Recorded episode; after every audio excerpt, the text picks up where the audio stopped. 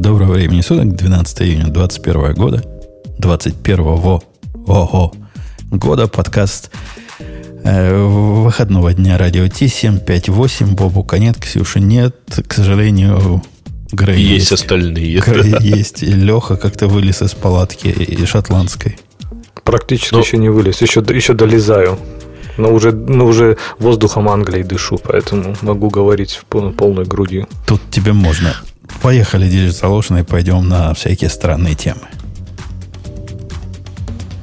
Это шоу создано при поддержке Digital Ocean App Platform, новой платформы для построения современных облачных приложений. С App Platform вы можете быстро и легко строить, запускать и масштабировать как приложения, так и статические веб-сайты. Просто укажите свой GitHub репозиторий, и App Platform позаботится об остальном. Благодаря тому, что мы используем нашу собственную инфраструктуру, стоимость такого решения будет значительно ниже. App Platform построена поверх Digital Ocean Kubernetes, что позволит вам мигрировать свои приложения, полностью контролируя инфраструктуру, в том числе используя мощный API.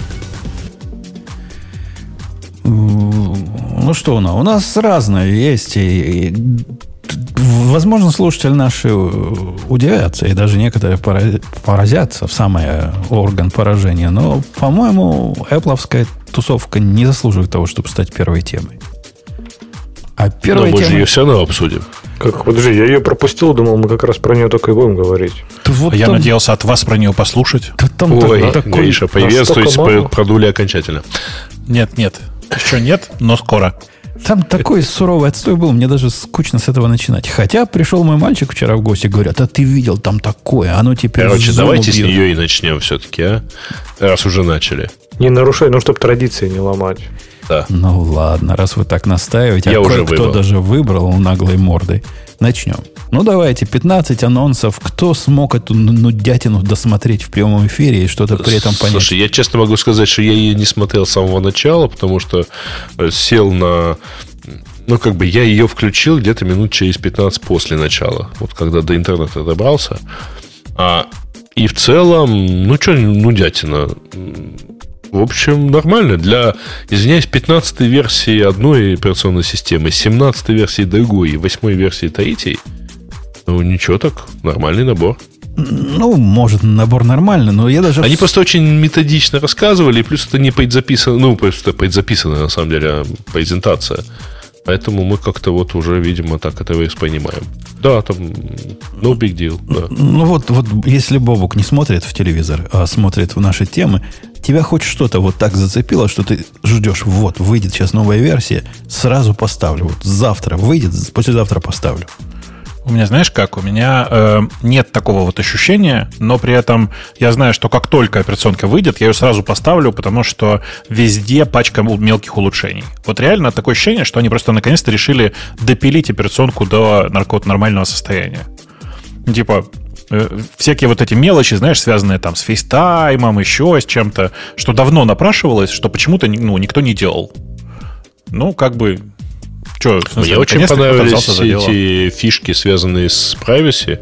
То есть я вот реально на один iPad поставил у себя э, iPadOS э, вот 15, чтобы посмотреть, как выглядит Private Relay и так далее. Там есть интересный баг. Я впервые в бета-версии э, ну, как казалось бы, конечно, девелопер бета можно ожидать баг. Но как-то не ожидаешь баг в, в бизнесе. То есть ты ожидаешь, что у тебя что-нибудь сломается, там упадет все и так далее. Но то, что с еще, так сказать, один доллар потребует за подключение функции, которая, ну, у меня Apple One, соответственно, они требуют... А, а у них почему-то в Apple One в бета-версии не входит вот этот Private Relay. Ну, iCloud Plus. Я, я, я, я вам, пока Грей рассказывал, я вспомнил, что я вам соврал. Одна фича, которую я даже и не, не воспринял во время изложение, а потом где-то нашел, меня действительно радует. Но она для iOS, не для, не для Mac. Теперь на плане нормальном человеческом можно подключать 5 камер вместо одной, по-моему. Сейчас у меня одна камера на 200 гигабайтном плане. А теперь можно будет 5. А? Угу. А на, а, а на этом... камеры что ты имеешь в виду? Ну, Ну, у них есть же Home, а Home умеет камеры записывать. Записывать, есть... да. А, господи, понял. понял Home, да. HomeKit Videos, да. Теперь Cloud Plus позволит... Э... Нет, Cloud Plus вообще позволит бесплатно, ну, неограниченное количество, нет? Нет, только для, для тех, у кого терабайты вот эти. Вот этот самый большой план там неограниченно, говорят а у которых 200 а. будет 5 камер. Ну, в 5 это в 5 раз ровно больше, чем ну, одна камера. Мне, мне на самом деле оказалось интересно посмотреть вот, ну, именно на вот все эти privacy функции. А, причем, что интересно, а они про это нигде не сказали. Но первое, э, значит, во-первых, они партнерятся с Cloudflare в этой части. То есть, подожди, у них э, вот этот релей это VPN типа? Вот этот релей это типа VPN, причем это какой-то такой э, VPN, когда э, одна сторона двойной VPN, когда у тебя одна часть знает твой IP, но не знает, что ты пересылаешь, а вторая часть знает, что ты пересылаешь, ну, кому, кому надо сходить, ну, реально, к точку назначения, да, и какой пакет передать. Но она при этом не знает твой э, IP.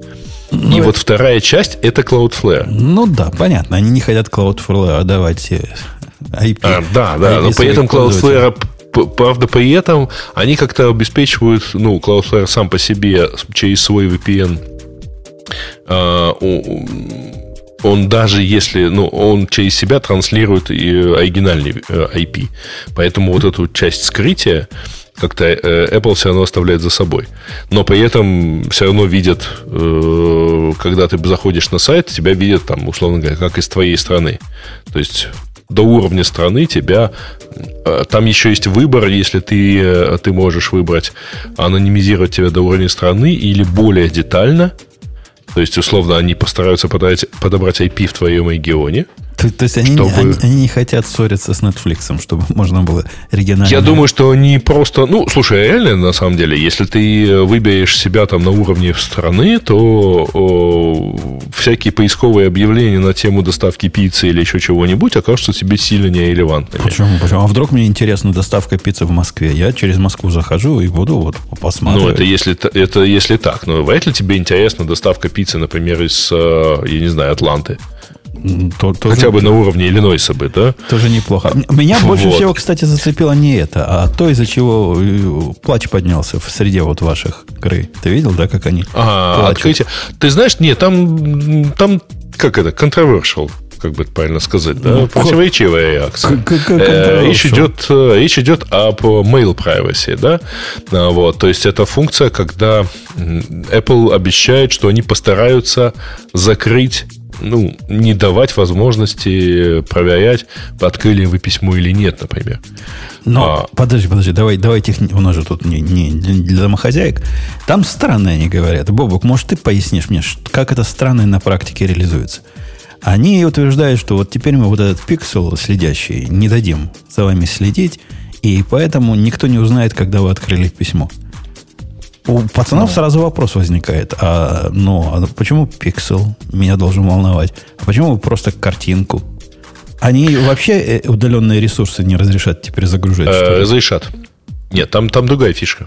Mm-hmm. Я вот я не очень понял, как они будут э, поступать с известными э, пикселями. Ну, потому что известный пиксель, например, там пиксель MailChimp, да, э, известного ресурса. А, Поэтому у тебя в письме может быть, могут быть внешние картинки. Тут ты прислал большое письмо, HTML, Но... у тебя там внешние картинки, у тебя там пиксель MailChimp. Вот мы пиксель MailChimp блокируется. Да это же бред какой-то. Подожди, Боб, да, да, да я тебя спрошу. Да, это слушай, же бред да там какой-то. все просто. Да никакого бреда там нет. Там просто используется примерно как, как э, э, блокировщики рекламы в браузере. Вот тут такая же история. Есть просто blacklist, для, как бы для известных э, пикселей. Вот и все. А все остальные показываются так. Типа, если он на экране показан и видим, тут видишь, важна еще видимость этого всего, okay. то он будет загружен. То есть там, где, э, ничто там не мешает. Фиш... Не, подождите, ребят, там фишка в другом еще. А они, судя по описанию, загрузят его в любом случае, даже если ты не открыл письмо. То есть сейчас же, если ты э, заходишь на письмо, ну, HTML, только что полученное, то у тебя внешние картинки типа подгружаются в онлайне. Или не подгружаются, если ты не разрешил. Ну, подожди, но они ну, это могут сделать только в ситуации, если это у тебя iCloud. Э, нет. Почему? Ну, что нет? Ну, ну, вот так. Ну, почта у тебя когда забирается? Подожди. А почему здесь забирается? Секунду, еще раз. А почему ну, у тебя Mail App забирает почту. У меня MailUp забирает почту. И если да. он в момент забора почты, то есть в момент приема почты, э, маркает все, то есть, грубо говоря, загружает все картинки, то это звездец, да. какая дыра в безопасности. А кто, кто, кто так а, делает? Нет, вообще? подожди, это не дыра безопасности. Почему это дыра безопасности? Потому что это просто дыра в безопасности. Я вообще не загружаю картинки в э, сообщениях. Погоди, когда ты говоришь про mail, который загружает, ты говоришь про его веб-интерфейс, да? Да нет, конечно. А не, про, не, про, про, про MailUp. Про MailUp, окей. Значит, когда клиент загружает картинку, я, кстати, с Бобуком полностью согласен. Как, как, какой-то бред игры. Ну, невозможно запускать Слушайте, по умолчанию них, все внешние ссылки. У них сейчас написано следующее. Э, в, вот, вот в этом help в, в iOS 15, э, что если у вас включена эта privacy, то в момент получения письма весь его контент загружается вот с использованием этих вот о, скрытия и прокси серверов, но, она, ну, оно все загружается, то из чего следует, что если вы захотите по загрузке картинок, например, отслеживать открытие писем, ну, фиг вам, потому что у вас будет стопроцентное открытие. Да не-не, эта часть понятна, но часть какого хрена они, собственно, загружают все внешние ресурсы? Что-то тут нечисто. Где-то туда Слушай, них все, написано, все... что они все загружают. На самом деле тут все, все понятно. Они на самом деле загружают это не в тот момент, когда приходит письмо, а когда ты его открываешь. Загружают они его через свою прокси. Вот как я просто добрался до, до хелпа. Они загружают Слушай, через свой написано... Э, подожди. Грей, не перебивай, ну даже Боб. Ну, ладно, да, в смысле, окей. это там все, все, ну, как бы все читаю то, что анонсировано, то и то и читаю. Э, при этом, да, скорее всего, там логика такая, что так как это проходит через их прокси, они очень легко могут вылавливать эти мелкие пиксели, как ты понимаешь, трекинговые, и их просто блокировать на своей стороне. А я... Подожди, подожди. Э, ребят, секунду, я читаю дословно. When you receive an email in, in the mail app, Rather than downloading remote content when you open an email, Mail Privacy Protection downloads remote content in the background by default. Но, regardless on how you don't or don't uh, engage with email. Но это вовсе не противоречит тому, что Бобук сказал. То есть, э, если между тобой и тем, кто тебе это письмо выдал, стоит какой-то прокси, оно вполне может и до этого с этими пикселями поработать определенным образом. До того, как... Не-не-не, дело не в пикселе. Открыть. Дело в том, что ты не сможешь... А, а, условно, они сбивают тебя с толку, если ты пытаешься не, ну, да условно, это... не каким-то стандартным пикселем воспользоваться. Подожди, подожди. Как они сбивают тебя с толку? Если стоит...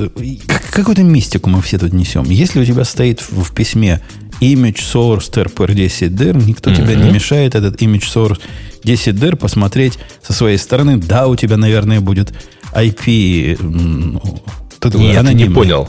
А ты же этот э, имидж можешь, условно говоря, снабдить неким там from и дальше e-mail.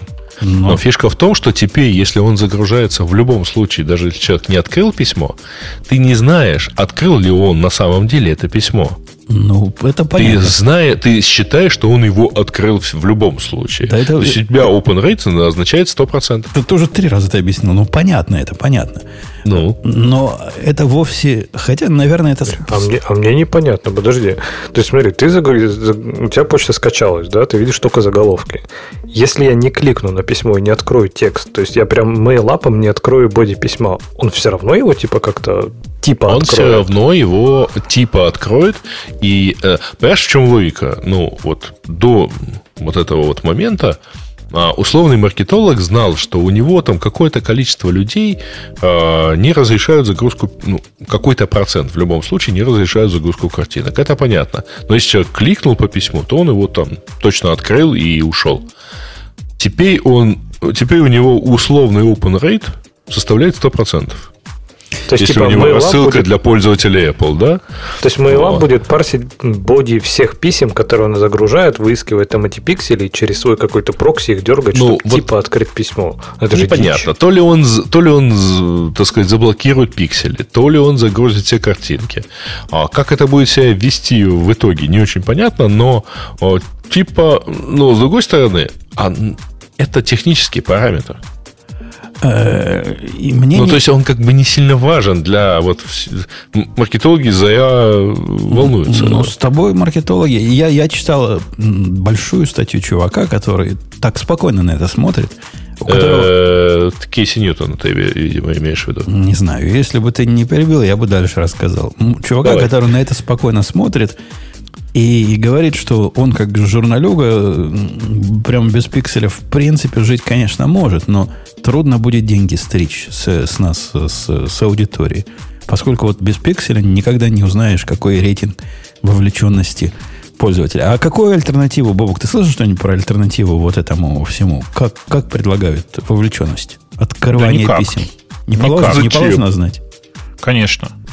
Подожди, типа, а если зачем? ты совершаешь экшен, ну там в письме у тебя написано, типа, нажми сюда, чтобы купить билеты. Если ты по ссылке нажал, ну, значит, вот как бы все в порядке. Ну, Человек да. прореагировал, а если нет, ну, значит, нет. Если я в букмарке заложил на потом когда-нибудь, разве ну, ты же открыл все равно. Не-не, я открыл письмо, вижу хорошее а, письмо. письмо забукмаркал. Да. Ну так никакого действия же не произошло, а нормальные люди в букмарке, как известно, не возвращаются. Я ему флажок поставлю красный или, или синий. Там теперь разные флажки. Ну можно. и, слушай, ну ты, ты понимаешь, что ты сейчас становишься таким маркетологом, зато, на, зато нас полайкали. Да нафиг это все. Я прислал предложение пойти и купить товар. Если ты не пошел и не купил товар, то иди нафиг. Какая мне разница, что это ты заложил, и через два года вспомнишь, что ты хотел сходить и купить. Ну, ну, ну, ну ладно. Э, Алексей, тебе нравится? Какая-то controversial новость, да? С одной стороны, они за нами не будут следить. Мешать будет за нами следить. С другой стороны, как-то загружать по умолчанию полностью бади HTML писем мне видится совершенно стрёмной идеей. Я вот даже думаю же, по идее, в имапе же ты качаешь сначала только заголовки. То есть они же по умолчанию, ну хотя MailUp, может быть, их скачивать, но в имапе, по-моему, же ты можешь залистить просто все у себя в каком-то определенном ящике и скачивать только уже on demand эти тело.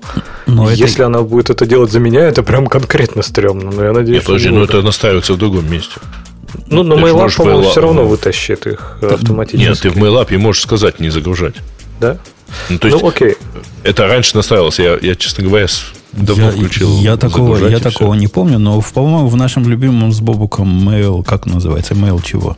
Mail, ну скажи. MailMate. Я не знаю, чем ты пользуешься. Тач... У меня MailMate или там MailStream. MailStream, да, вот эти. А, в зависимости от, ну да, аккаунта. Ну, в MailStream все грузится. Там все грузится, да, по-моему. И я ему даже про это вопрос где-то писал. Он мне что-то даже на это отвечал, но неважно. Не Суть в том, что стало, с одной стороны, лучше вроде, с другой стороны хуже. А я, знаешь, о чем я подумал? А если бы они на своей стороне поставили прокси, вот как у нас прокси стоит на, на все картинки внешние, и автоматически проксировали на свои.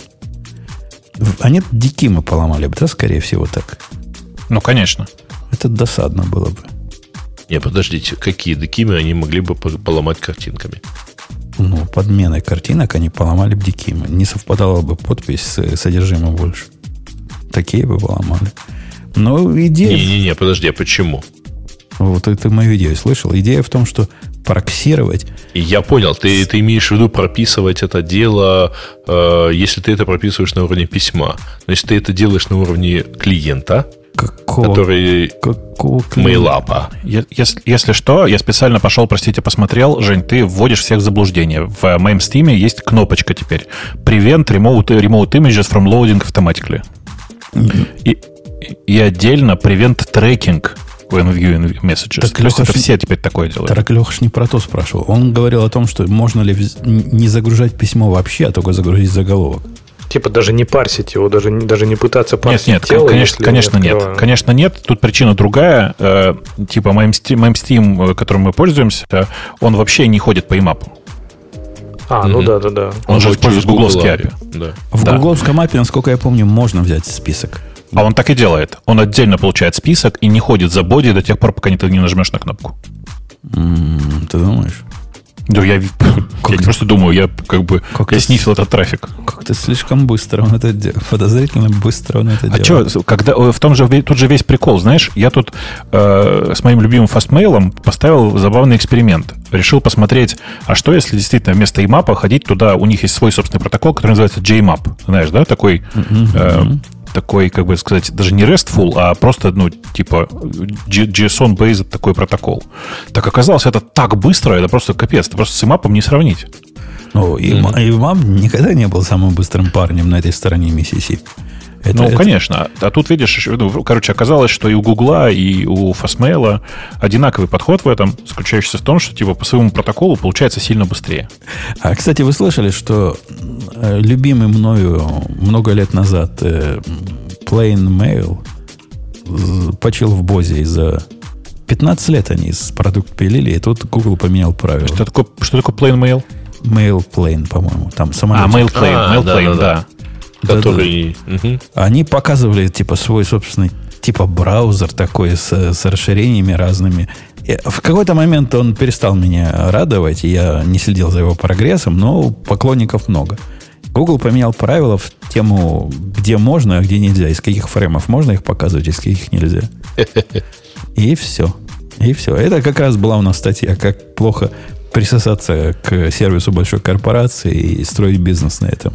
Ну, тем более, что бизнес. они же строили его не через API, а они, ну, а, типа, а типа, а было бы через API, Google бы, конечно, никогда не сломал такого, потому что Google, Google не ломает. Не ломает это, Google просто за использование API бабки берет.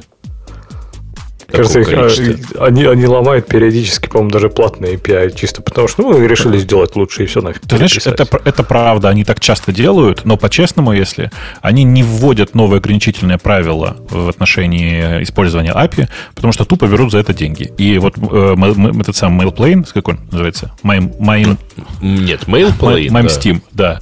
да. А, MimeStream, MimeStream платит за это бабки. То есть с ним все будет хорошо. Ну, ну а слушай, когда научится деньги брать, будет совсем а хорошо. Да, а если они... к Apple вернуться, я же просто смотрел еще про эти про приватные фичи, помимо mail, они же там еще всякие крутые штуки, да, релизили. Слушайте, а, кстати, знаете, главная приватная фича? Знаете, как теперь э, iOS 15, iPad OS 15 на Safari выглядит внешне? Ну, это, как короче, браузер. как Firefox. Э, не, не, нет, как Safari на Intel Macintosh э, macOS 10.15. Э, так, Леха, какие... Офигеть, зачем они это делают, не знаю. Какие, какие фичи-то? Во-первых, теперь какая-то вот эта штука Hide My Email, я так понимаю, они выкатили наконец-то. Я помню, мы ее точно обсуждали, что они будут автоматически там создавать one-off email, который можно использовать, это все будет форвардиться, тебе там прям вообще красота, чтобы не светить свой email, мне кажется, это прикольная Но, штука. Э, погоди, это и сейчас есть в логине через Apple. Они... Это если ты логинишься, а да. а здесь ты можешь сгенерить себе e-mail. Любой, не, не обязательно Прям, логин. Да, да, да. Я так понимаю, чуть ли не в момент там типа регистрации тебе iCloud, там, скорее всего, какой-нибудь keychain скажет, хочешь, я тебе там еще типа вообще аккаунт сгенерю под тебя. Ты такой, хоп, он тебе все сгенерит, еще и форвардинг, наверное, настроит. Но это я уже нет, теоретизирую. Там, это нет, форвардинг там точно настраивается. Нет, у тебя ты можешь просто зайти и сказать, вот, э, ну, ты заходишь в настройки iCloud на устройство и говоришь, «А, дай мне еще один адрес e-mail. И он тебе генерит адрес e-mail, и ты его можешь использовать где угодно, он будет форвардиться на тебя. Но Нет, в, вообще вот эта фича удивительно на фоне отсутствия такой фичи в их кредитной карточке. Ну почему я не могу в кредитной карточке одноразовые номера себе сгенерить? Ну что ты, это ты же такое? В курсе, подожди, ты же в курсе, что там кредитная карточка сама генерит одноразовые вот эти вот все вещи? Ну, По-моему, они что-то такое придумали. Я не знаю, что там она у себя сама генерит, но мне один и тот же номер всем вводить надо. И меня это удивляет. Это какое-то безобразие. Когда я, я спросил ведь саппорт, как ну, так, они говорят, ну а что, что за проблема? Если ты подозреваешь, поменяй сразу свой основной номер. Не, они же не хранят практически ни один из этих провайдеров, ни один из этих протоколов не хранит оригинальный номер карты. То есть там типа очень сложная система обмена, но скорее всего у того, кто у тебя берет эти данные, хранится не твой оригинальный номер карты, а типа специальный токен, который как прокси к основной карте. Там, короче, все хитро. Но вряд ли они типа где-то в базе у себя там просто хранят твою да, карту. Да, и как, по-твоему, утекают номера кредитных карточек в результате? Ну, это только ну. лошары так делают. А на самом деле там а, есть еще одна э, прикольная штука в связи с, э, с вот этим e-mail. А, вы заметили, что они вернули еще одну фичу? Ну, не тяни вы можете, вы можете свой э, домен запарковать на iCloud и получать, О, да? и свою почту сделать на e-mail, ну, на iCloud. Подожди, 2021 год. У них, да. у них теперь такое можно. Мы... Слушай, а да такое было, по-моему, на Mobile.me. И сейчас они это дело вернули. Вау. То есть теперь ты можешь припарковать свой домен для своей частной почтовой. Вот это и всего. Ну, а всего, бесплатно с iCloud Plus. Почему за 100 долларов? Не, а еще смотрите, кстати, классная штука. Э, у меня вот говоря про privacy, раз уж мы на эту тему засели, и которая меня немножко удивила. Они сказали, что теперь Siri будет наконец-то работать без интернет-коннекшн с распознаванием речи на устройстве. я точно помню, как мы с Ксюшей об этом спорили и даже проверяли в прямом эфире. И выяснили, что она уже так работает. Оно а по умолчанию, не... эта фича по умолчанию была выключена.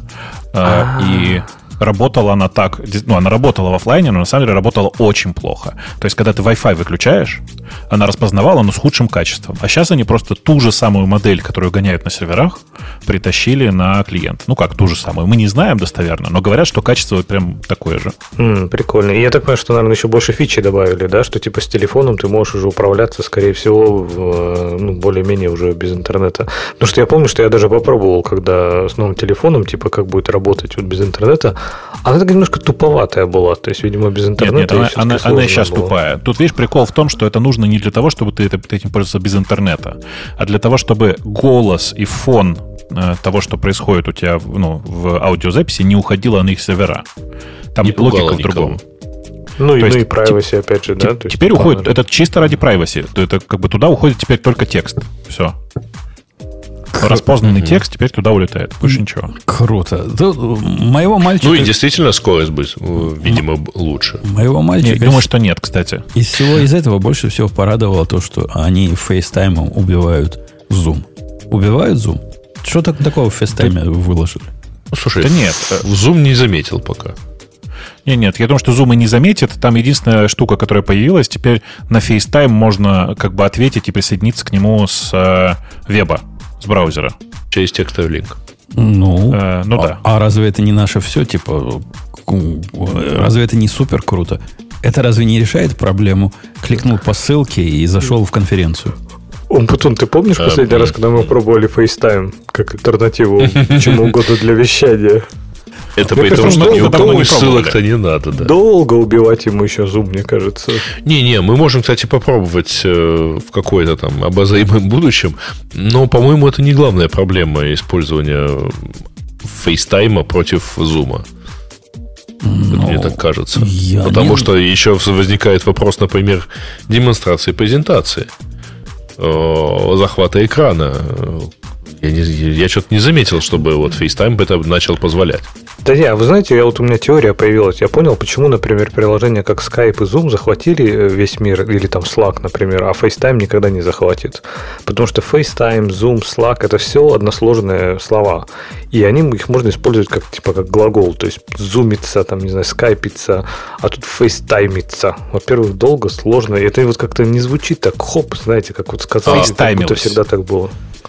Слушай, ну нет, на самом деле народ совершенно спокойно использует его для личных звонков. Просто действительно для корпоративных звонков, ну, как бы немножко нужно что-то другое. Леха, я предлагаю решение зафейситься. Фейсануться. Фейсануться. А что не затаймиться? Затаймиться как-то не, не Зафейситься, это же про Facebook. Будут путать, несомненно. Да, То-то Ксюша не пришла, да, чувствовала. С точки зрения Я вообще-то пришла. Она вообще пришла. А что ты молчал, Женя? А? Зафейстаймиться. У, у вас там внутри компании перестали гыгыкать каждый раз, когда вспоминают про Blue Jeans? Я не знаю, Или ты не застала? А, окей, хорошо. Это, а, Бобук, том, что... знаешь, как Подожди, ты уже а перестала что, пить коньяк по А что по нему вспоминать? Живое пока. пока. Так это дело в том, что просто... Такая, пока, а да, что? просто тут нужно просто понимать, что у, у, э, у него только акроним неудобный просто, а все остальное хорошо. А, ты имеешь в виду, что если блюджиниться? Ну, во-первых, дело не в блюджинице, а в том, что э, как, когда я первый раз получил от Фейсбукера сообщение GoBG, мне как бы было немножко не по себе немножко. На интервью? Нет. Это от, от знакомого. И это было вдвойне странно, как ты понимаешь. Э, ну, мало ли, может, он хотел стать более знакомым. Ну. Таких ассоциаций бы просто не, не, создалось. У тебя Доктор, откуда у вас эти картинки? Да-да-да, типа такого. Когда ты сказал из твоих уст, я понимаю, о чем ты говоришь. А так бы рабочее это я бы, я бы подумал про джинс. Э, Забавно. Ксения, надеюсь, тебя Грей не перевет в виде исключения, поскольку только пришла. Только тебя. Э, они, они тут выкатили то, что я давно ожидаю, когда телефон заменит кошелек и все вот это, и не надо будет носить с собой вообще никаких, никаких никого. Они суровые документы теперь поддерживают внутри. Вот я хотела тебя спросить, вот ты готов я, с одной стороны, считаю, я тоже давно хочу, чтобы телефон был. Все равно он всегда с собой. Зачем еще права с собой? Ну, блин, как-то вот немножко стрёмно Подожди. Я понимаю Apple, но... Права, права-то ладно. Права, по-моему, и сейчас уже можно из телефона показывать, когда тебя менты остановят. Страховку точно можно так показывать. Да, можно, но страховку я точно так показывала, все нормально. Мне кажется, права, э, ну, как бы, если все, если все нормально подтвердится, если они пробьют по базе, то я думаю, можно. То есть, они, конечно, пожурят, наверное, но, наверное, не отнимут машину.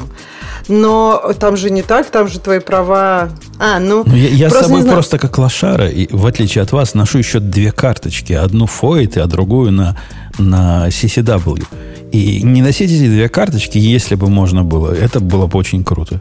А ты объясни, это все типа с оружием связаны, все две? Ну да, обе, обе с оружием связаны. Одна а. местная, а другая такая просто на лицензия на ношение.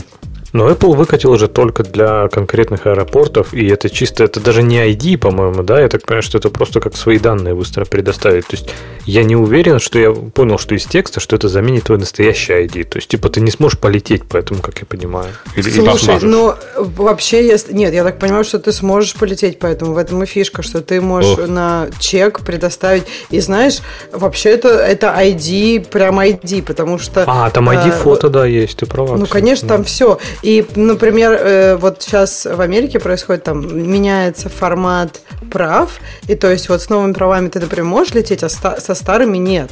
Ну, то есть как бы, а с телефончиком ты можешь. Ну, понятно, что им надо новые права, наверное, сфоткать, но это просто как-то странно. То есть ты вот сфоткал... Ну, в общем, нет, на самом деле, если это все... То есть лет через 10 я буду рада, что это началось сейчас. Может быть... Быть вот именно early адоптером меня немножко параноик во мне э, Бета-тестером. боится. Да. Кстати, может быть, стоит это сказать для людей, которые живут не в Штатах и, и, и например, в России. Давайте я скажу, что, как это звучит для... Паспорт, паспорт не обязателен в большинстве стран, поэтому у большинства людей нет паспорта, есть только ID. И по этой штуке реально можно будет летать. Давайте я расскажу, как это выглядит для людей, которые живут в Украине что вообще, слушайте, при том, что я страшный критик, так сказать, всего, всей вот этой затеи, но в действительности с э, приложением в смартфоне я могу, так сказать, ездить, я могу летать. Я, в принципе, единственное, что я не могу вылететь из страны, потому что, ну, бессмысленно, как бы, потому что там в какой-нибудь Франции это мой паспорт не считается. Но у меня в приложении есть гражданский паспорт, загранпаспорт, права, э, и единственное, чего нет, у меня там я немножко давно покупал машину, поэтому у меня там нет техпаспорта на машину.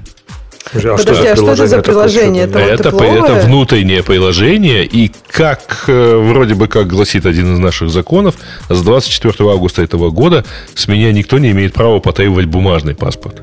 А, внутреннее украинское приложение. Да, да, да, это наше а, внутреннее украинское приложение. Вот, значит, круто. И вот я обязан, ну, то есть, вернее, если я предъявлю электро, в электронном виде, а там, ну, довольно кривая немножко схема, но а, условно этот паспорт а, в э, устройстве, он генерирует QR-код. Э, То есть э, приложение генерирует QR-код, это уникальная ссылка, которая действительно 3 минуты. По ней можно пройти на, ну, уполномоченный товарищ, например, полицейский, со своим планшетом может сходить в соответствующий реестр и проверить, что да, это действительно я такой, и это верифицировано, ну, если просто картинка на моем смартфоне. Ксюша, а он там какой-то техпаспорт упоминал. У нас вообще такого нет. Ну, это паспорт, ну, это документ на право, на право владения машиной. Ну да, у нас такое ну, есть. Но понятно, так... что у вас все свое, ну, то есть все, Нет, все ну, кругом народное. Кстати, да. вот я тоже, да, а у нас... Ксюшу дослушаю, да, да. Не, я, у нас же, да, что-то с, с машинами вообще какая-то халява. У меня вообще такое ощущение, что они как-то не особо там это проверяют. Страховку, да, но тоже на телефончике покажешь. Мне кажется, пока он там идет до машины, можно успеть купить. То есть это типа title, который подтверждает право ну, да. владения. Ну, а какой бы полицейский его бы запросил у тебя? Это какой-то, а, а владельца? Не, не, подожди, э, есть же отдельные вещи. У вас нет разве именно как, как скажем, ну вот аналог ПТС в России, да? У нас есть, например, так называемый logbook у каждой машины, и там вписан, скажем так, кто ответственный за, кто ездит сейчас на этой машине, кто за нее платит налог. у нас, у нас немного иначе. У нас там указан, не, у нас не, там не, указан владелец и наличие у тебя документа, э, я, валидного документа так, на эту машину быть, означает, да. что ты имеешь право ее водить.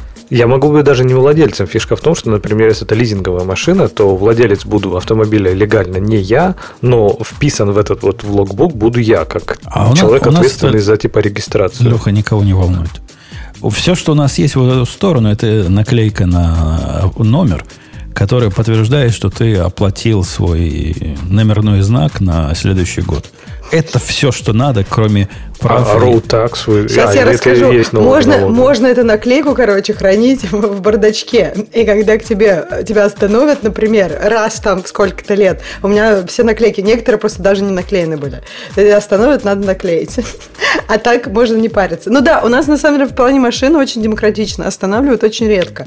Но если, конечно, ты нарушаешь, тебя остановили туда. Там штрафы такие, что просто, ну, вообще не сравнится ни с чем. То есть, да ладно. Как я помню, Меня ну, большие два штрафы... раза устанавливали. Я не знаю, что белый мужчина средних лет должен сделать для, для того, чтобы с него штраф сняли.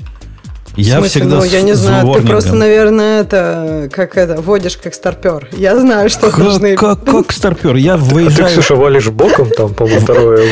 Я да выезжаю, нет, но... Ксюша, с 88-й да. дороги, на которой ограничение скорости сейчас до 70 миль подняли. Выезжаю на городскую улицу и как-то забыл, что надо ну, до 35 сбросить. Тут меня милицейский ну, останавливает, говорит, куда, куда несемся, куда, куда спешим. Так и так, говорю, не заметил выезда, думал, я все еще. Он говорит, ну ладно, иди, больше не нарушай. да нет, ну в смысле, я согласна, что они, а, опять же, они нормально, как бы очень, как-то мне кажется, ну, спокойно относятся ко всему. И у меня тоже было такое, что меня прощали. Э, ну, наверное, еще когда меня первый раз остановили, я была в таком ужасе, что, ну, я просто по российским меркам. И как бы я была в таком ужасе, что просто сейчас капут-капут, и мне кажется, просто вот он как-то это спокойно отнесся. Нет, а, но бывает, да, штрафуют, и штрафы тут очень большие по сравнению. Я просто помню, как в России эти штрафы типа 300 рублей. И мы все там шутили, что можно, может, есть какая-то фича с абонементом просто. Типа, а у вас штрафные баллы у вас, кстати, назначают, например, за, за э, Штрафные баллы, да, да, есть, да, штрафные баллы, но там можно, если первое, первое нарушение, можно пройти так, так называют driving school, и тогда это не будет никаким штрафным баллом. Ну, а так да, но если, день... ты, если ты постоянно нарушаешь, то да, я думаю, там... Не, просто да, деньги одно, все. Да, деньги одно, а у нас же, например, постоянно стоят камеры из-за превышения скорости, просто там чуть ли не автоматически начисляются эти штрафные баллы на лицензию. И, по-моему, когда больше шести или что-то такое там снимают, э, ну, тебя, в общем-то, забирают лицензию, и ты должен будешь пойти на курсы безопасного вождения, и там, типа, чтобы тебя научили. Кто-то, по-моему, из Топ-Гира даже там был. Кто, кто там был, кто вспомнит? Мы, что ли? У вас же Англия, у вас ножи в свободной продаже не дают. Ну, что ты хочешь? Конечно. Ну, такая а страховка у вас становится дороже? Мне кажется, да, тоже да, да, да. важно. Если вот эти, это точно. сразу улетает, если у тебя там эти есть какие-то нарушения, штрафы и прочее. Более того, даже при аренде, например, у нас э, тебя просят такую штуку, чтобы ну, типа сгенерить одноразовый код доступа и ссылку доступа, чтобы они могли проверить, например, э, при аренде машины твою там историю вот этих нарушений и прочее. Давайте продолжая эти темы, которые, которые не автомобильные, а вокруг Apple. Э, согласитесь, наверняка Apple... Леха, ты ведь по фейс, не Facebook, а по Firefox специалист. Они на Firefox смотрят, который каждую вторую версию меняет UI э, своих табов. Они тоже табы поменяли. Ну, во-первых, больше Бобук, наверное, специалист. Я уже теперь на Safari сижу. Хотя посмотрю, стал снова смотреть на Firefox после апдейта. Но он стал реально... Возвращайся. Так Но сказать, Safari реально стал как Firefox. Не, ну, вот, вот этот новый Safari, вы посмотрите на картинку, я это тоже упустил. Это WTF, меня сейчас забанит в нашем чатике. Это вообще что такое? Это что за табы такие идиотские? А что тебе нравится? Мне нравится. странно, да. А мне нравится. Классно. А ты пользовался уже? Не, ну выглядит офигенно. Да я не хочу а, табы, табы исключительно по, по гифкам понимать, по favicon'ам понимать. Я хочу, а как, кажется, как сейчас, просто... чтобы было. А мне кажется, тут просто в примере их много. Если у тебя будет меньше, я думаю, там title'ы будут. А их много? Тут их, во-первых, а немного. Во-первых, во их тут немного. У меня сейчас, я смотрю на свой открытый э, Safari, в котором табов наверное, в два раза больше. И кроме иконок я каждом еще вижу кусочек э, тайтла. А здесь я ничего не вижу, кроме картинок. Они развивают мою какую, какую память? Ну, вот это не, образное нет, слушай, э, ты, ты не прав. Мне больше не нравится тот факт, что они в тап вынесли адресную строку.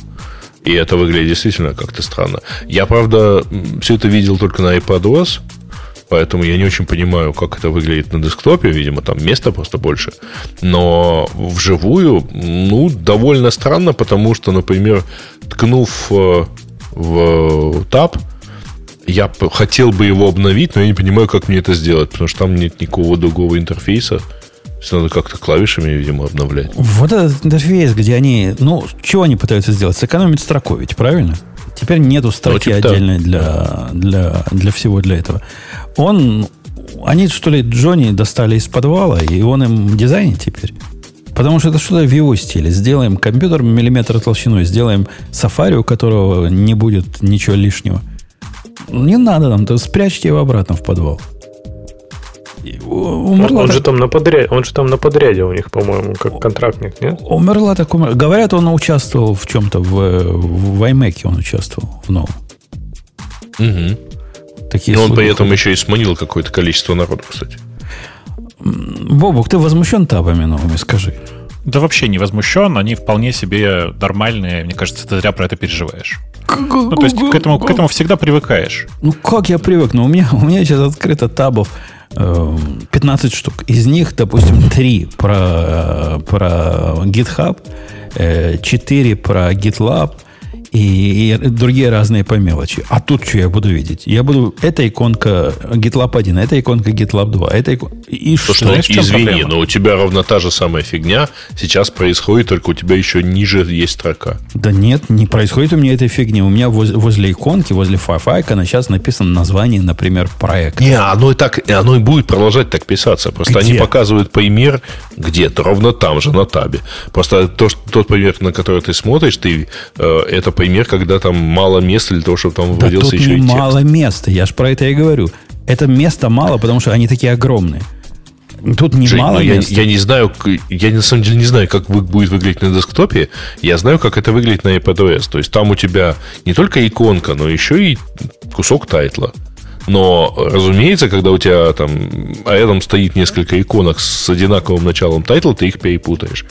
Ну, там, ну, с поэтому, одинаковым сервисом. Поэтому люди название, так сказать, под, э, под сервиса пишут первыми, а потом сервис, э, чтобы можно было сразу увидеть. Э, ладно, мне это не нравится, посмотрим, как оно будет в жизни. Что тут там еще хорошего было? О чем? Стоит mm. поговорить. А что, кстати, в Монтере это будет нового в итоге? Монтерей же, да, они назвали ну, новый На самом деле, да. Э, на самом деле можно а поговорить а о том, что... Кто, кто из нас тут фанат Монтерея, кроме меня? Не, кто из вас там был? Ксюша, ты там я была? там был. Ну, Ксюша отошла, но, видимо, ну, я, я, я, я там Big, был. Big, Big Lies, я фанат Стейнбека, например, если, если это волнует. Да, Canary Row, все такое. Не, я скорее фанат э, типа а, Кармели. 1966 год. Я скорее фанат Кармели. И Монтерея, как бы, соответственно. Сири, говорят... Не, не Сири. Говорят, вот этот Монтерей, о котором вы говорите, позволяет чего? Курсор и клавиатуру это, это они, вот, это, вот эти программы, которые были миллион, что iPad подключаешь и ходишь между этими экранами, тем хотят убить. Вот это все. Знаете, а, о чем я говорю, да? Слушай, ну да, да, да. Но у них же был сайткар и до этого. То есть теперь он становится там более seamless, да. Подожди, а сайткар разве вот так позволял ходить с одного на другой, как второй дисплей? Но он да? позволял... А тебе надо было его подключить? И после этого так работало. И, ну, то есть, вот ты в, на macOS выбирал, что вот у тебя рядом стоит iPadOS, ну, там стоит iPad, годный для сайткара, ты его включал, и у тебя на iPad появлялся этот. Сейчас это, ну, условно говоря, более seamless, не нужны, видимо, дополнительные усилия. Слушайте, а в обратную сторону это будет работать? То есть я смогу с iPad контролировать, например, что там на Mac происходит? А, ты там, не знаю, свайпать, свайпать экраны как-нибудь или что-нибудь там, не знаю, что-нибудь нажимать, если я продублирую экран, чтобы там хоп, можно было тачиком так нажимать. Вряд ли. Ты знаешь, вряд ли. Но потом большой вопрос, на самом деле, вот эта вот фича, она будет просто позволять э, клави- клавиатуру с мышкой использовать между двумя устройствами, или ты сможешь там условно носить вот эти все э, окна, вот обмениваться контентом. Ну, наверное, сможешь. Давайте пойдем на что-нибудь другое. Надоело это ваша Apple, сил нет, фигня. А, слушайте, а мы про слушайте, а это, а, про всякие health не проговорили, да? Про да, и бог с ним, мне кажется, там... Да, да и фигня какая-то. Слушайте, а Ксюша, а Ксюша уже здесь, нет? Я просто что-то это потерялся. Просто там, э, на самом деле, самое классное это изменения произошли нифига не, не в интерфейсах, как бы. Там э, куча всего классного произошло в, ну, типа, внутри. Я как большой фанат Swift UI хочу сказать, что они там наконец-то доделали почти все. Теперь ну, типа, AWS вы можете и паблишить билдить и паблишить приложение. Это-то, знаешь, как бы вот, я не знаю даже, кто-то из вас хотел бы на планшете собирать приложение? Ага. Но с другой стороны, почему нет? Типа там ну, видишь, у тебя уже. планшет с M1, какая разница есть так, а... по сравнению с MacBook на M1, да? Нет, а... У меня, кстати, по этому поводу вообще много мыслей. Мне кажется, они так про программирование говорят, и я понимаю их идею. Они хотят сказать, да, все это могут, давайте делать это на планшетах. Но вот с другой стороны, я когда смотрю, вот, ну там, не знаю, на код, который они написали, ну да, клево, кто-то напишет такой код, а дальше-то что?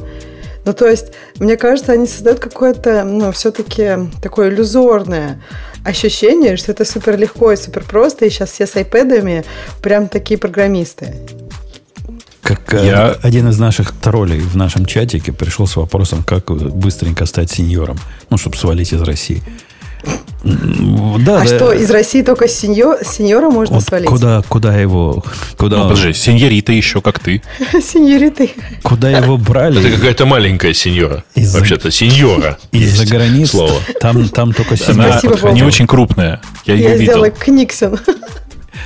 Да. Э, ну, да, нельзя стать сеньором за день. И нельзя стать программистом из-за того, что накидаешь в их э, замечательном всем на iPad какую-то программку. Не получится. Нету простого пути.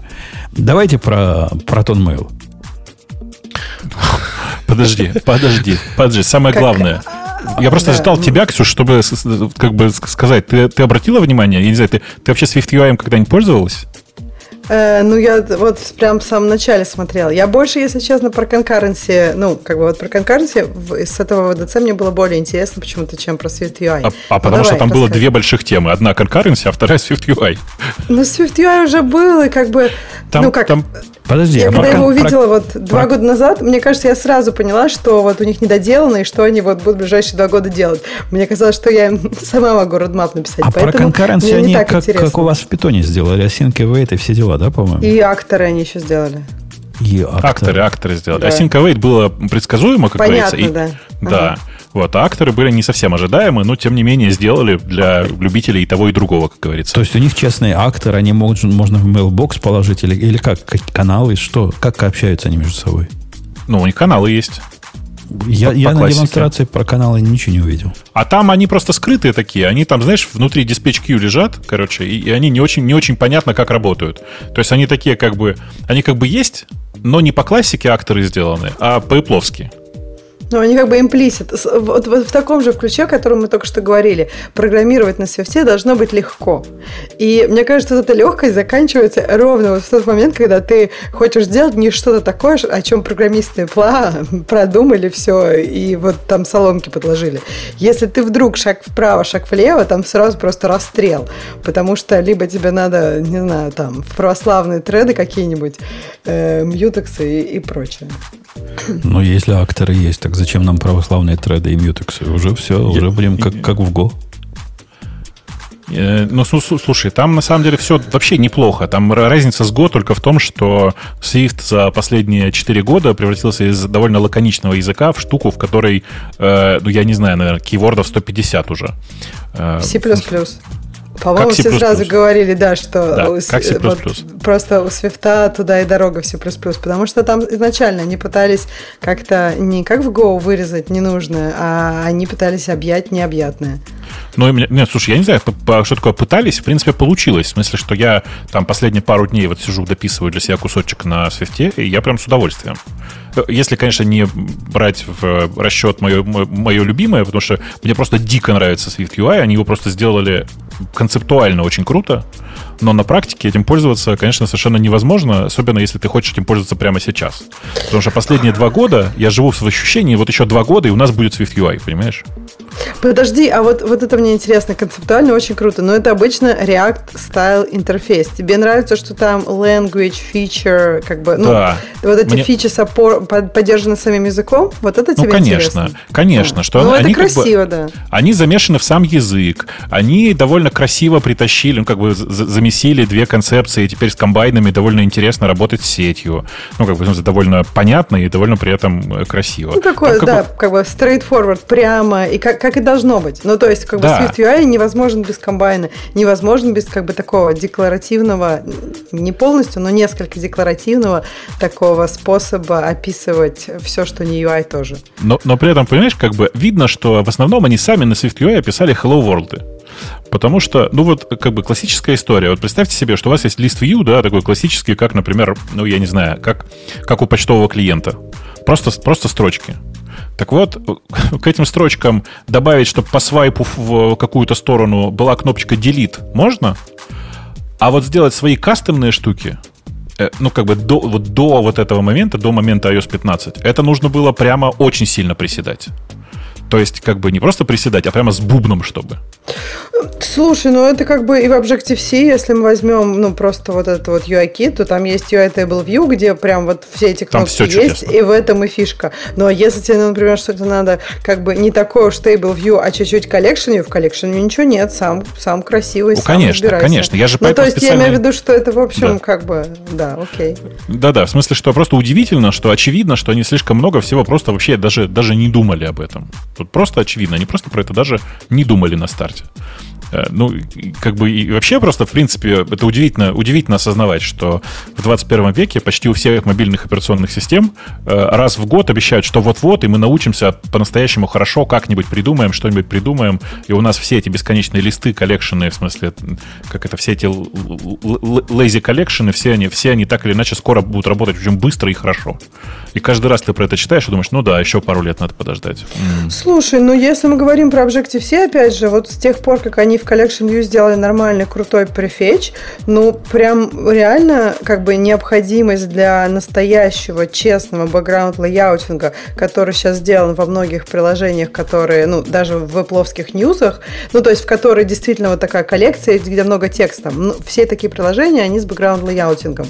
Но с нормальным prefetch'ем, если его полностью использовать, то там это уже не так нужно. То есть, на самом деле, в iOS по дефолту, вот мы берем Objective-C честный, UI Collection View, UI Table View с prefetch'ем хорошим, все будет нормально. Достаточно у тебя будет скроллинг, что тебе не надо будет ничего делать. Ты, Lazy, ты, знаешь, ты знаешь, я тоже, я тоже так думал, но э, я тут просто пошел посмотреть на э, то, как работает это все на более слабых телефонах а не на тех, на которых мы привыкли. И обнаружил, что весь прогресс, о котором я думал и тоже был уверен, что он есть, на самом деле происходит в основном в наших головах и во многом благодаря прогрессу в области чипостроения Apple. В том смысле, что ну, как бы, да, ну, он Ты имеешь в виду вот этот вот старенький, где там типа полтора ядра, вот это вот все? Ну, конечно, ну, да, вот да. у меня рядом лежит э, iPad mini предпредыдущий, ну, который вроде ну, считается да. еще нормально поддерживаемым, но когда ты на него смотришь, ты думаешь, да, ну, ты пока по рендере, я пойду покурю, знаешь, вот это вот. Слушай, ну тут как бы, мне кажется, это прям действительно трудно решить. Это уже разговор не столько про софт и не столько... Это не, не проблема там и плохо инженеров. Если у тебя действительно, у тебя главный поток и как бы еще один поток, и вот этот второй поток, который бэкграунд очень сильно как забит всем-всем-всем, э, ну да, у тебя просто не хватит времени что-то подготовить, какие-то какие сделать подготовительные действия. Тут уже, ну, я согласна. То есть, наверное, я хотела сказать, что все вот эти крутые оптимизации, которые мы делаем, они рассчитаны на то, что у тебя, э, ну, побольше ядер. То есть не два, а хотя бы там 3-4. Вот сейчас какой план у них там два мощных, два немощных, и это все балансируется, ага. да, вот это классно. Подожди, не, два, два мощных и два надежных. Нет, как это? Два мощных и два эффективных. Ну, да, два таких лебезных, которые... Все-таки, да. все-таки они молодцы в части, в части нейминга всегда. Они, да, да. Это да. Ну, ну, короче, в остальном я хочу сказать, что я просто на этой неделе провел над собой эксперимент. Я пописал на Flutter, в смысле на Dart, я пописал на React Native, я пописал на э, вот как бы на Swift UI, на Swift со Swift UI. И у а меня что-то, знаешь, как бы... А? Нет, и у меня такое приятное ощущение от SwiftUI, от SwiftUI, что прям как бы, ну, я, я даже не знаю, я какой, как это, слегка опять зафанател. У меня это раз в год происходит примерно. Слушай, ну вот это то, что они сделали очень круто. То есть, мне кажется, до этого все, кто писали такие React-стайл интерфейсы, ну, то есть в вебе они были хорошо, а когда в мобильном это пытались сделать, и, ну, то есть это сделали и более нативными способами, э, это все равно как бы смотрелось хищниками для чужих, и было, э, ну, ты понимаешь, зачем ты это делаешь, но ты страдаешь. А Swift UI это, наверное, ну, мне кажется, первый такой вариант, который сделан настолько красиво, с поддержкой языка, что у тебя нет ощущения страданий, и тебе приятно. Но ограничения, то есть ограничения, они просто везде, повсюду, и нужно, нужны будут годы, чтобы их снять. И я еще хотела добавить, э, вот когда они, мне забавляет, э, как они говорят, вот, мы так много пишем на свифте, мы пишем на свифте там такое, секое. И вот на, дальше идет список, вот, вот просто, просто этот список исчерпывающий всего, чего они пишут на свифте. Они уже там который год говорят про музыку, которую они пишут на свифте, там док, который они пишут на свифте. То есть там добавляется за целый год один, две, один-два, не знаю, там каких-то приложений или фичи, которые они потрогали на свифте. И, ну, это неплохо, но просто если бы они честно говорили, ну, вот у нас в компании Swift не очень сильно используется внутри, зато много девелоперов используется. Это была бы одна история. Они же говорят не так, они же прям перечисляют. Слушай, ну извини, но если они док переписали на свифте, то это, в общем, такое систем-вайд приложение. Ну, а представь, сколько у них всего, сколько у них этих... То есть, понимаешь, если ты в процентах посмотришь, сколько внутри компании Apple юзают Swift, это будет, ну, просто, я не знаю, ну, кошкины ну, слезы. Слушай, ну, извини, ровно так же можно сказать тебе, наоборот. Ну, ты представляешь, сколько всего кода в компании Apple, и как его там вот, вот транзитить на Swift, ты же представляешь, какая это огромная работа. И первые 5% ты, конечно, там, в принципе, не увидишь. Ксюш, а ты э, OldOS не видела? Что такое, нет? Old я тут хожу, хожу всем, всем показываю. Сейчас я пошлю в чатик ведущих, давай, что ли. Давай, очень забавные ребята. Э, э, это такое это сорцы. Это очень забавные ребята, которые по непонятной мне причине задались очень забавной идеей. А что бы не повторить, э, типа, версию старой, старой iOS, в смысле по внешнему виду, но только на, на Swift UI все написать. И это такой странный заход. Ну, погоди, вот им как... чуваки из, из этого самого, из, как называется, винда, который пишут они? Наши, ваши. Ну, в смысле, а, ну, это, из реактоса виду? Реактос это просто эмуляция. Да, а здесь, видишь, тот же прикол-то в чем? В том, что, напомню, на старой э, iOS, на первой iOS, которая выходила, в ней не было возможности установки приложений. Поэтому это конечный процесс. Ты как бы тебе не надо эмулировать ничего. Ты просто ну, ну реализуешь так, те, же, те же примерно интерфейсы. На электроне нарисовать, и все будет работать. знаем, как это делать. Вот, да-да, я говорил, на React Native, да. Но, в общем, короче, они довольно забавные, и я почему, собственно, их, их нашел-то, потому что они, конечно, у, у, ну, упоротые в хорошем смысле, и они как раз и решают для меня большое количество разных проблем. Ну, типа, ты периодически думаешь, блин, ну это же как-то можно сделать. Идешь смотреть документацию, там ничего не написано. Идешь смотреть еще куда-то, там ничего. Потом идешь к этим ребятам, они находишь, а вот тут, тут гвоздь забит, там хаки. Очень красиво. Ксения, у меня к тебе а, вопрос. Что, тут написано Almost процесс, который Swift UI? Что-что? Еще раз?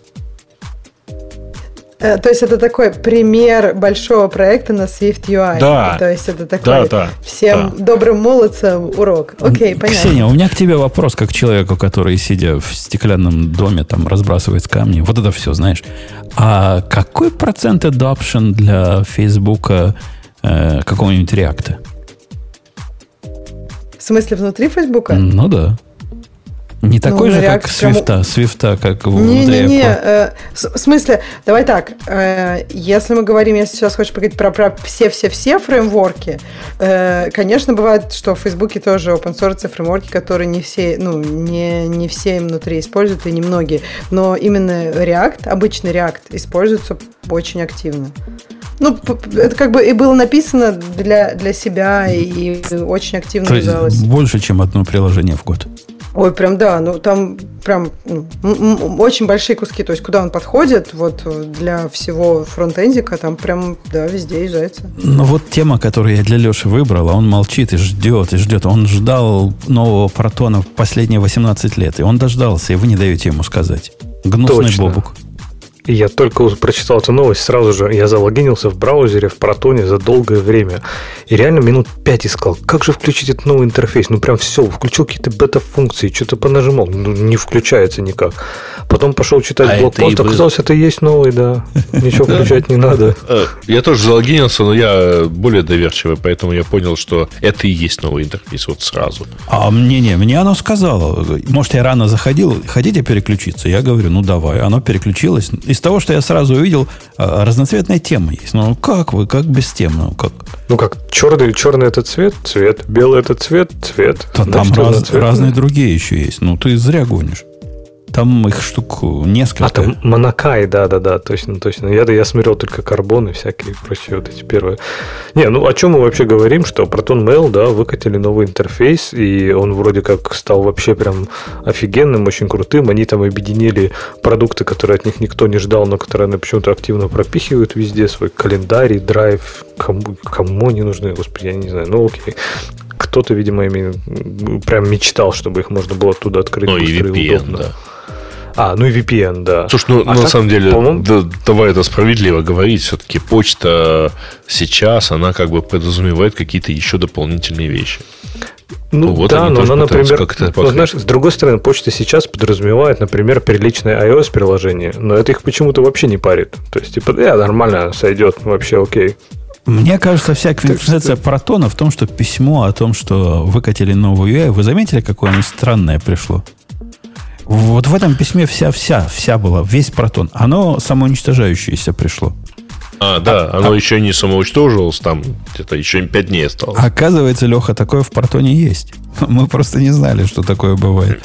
А меня, он, он такой, знал, меня в этом новом протоне смущает вот что. То есть это, конечно, супер новый протон, но когда я нажал на кнопку New Message, а, ну, как бы вам так сказать, э, вот на этом скриншоте, если так примерно очертить 10% э, экрана, ну, вот это вот окно, которое у меня открылось для создания нового письма.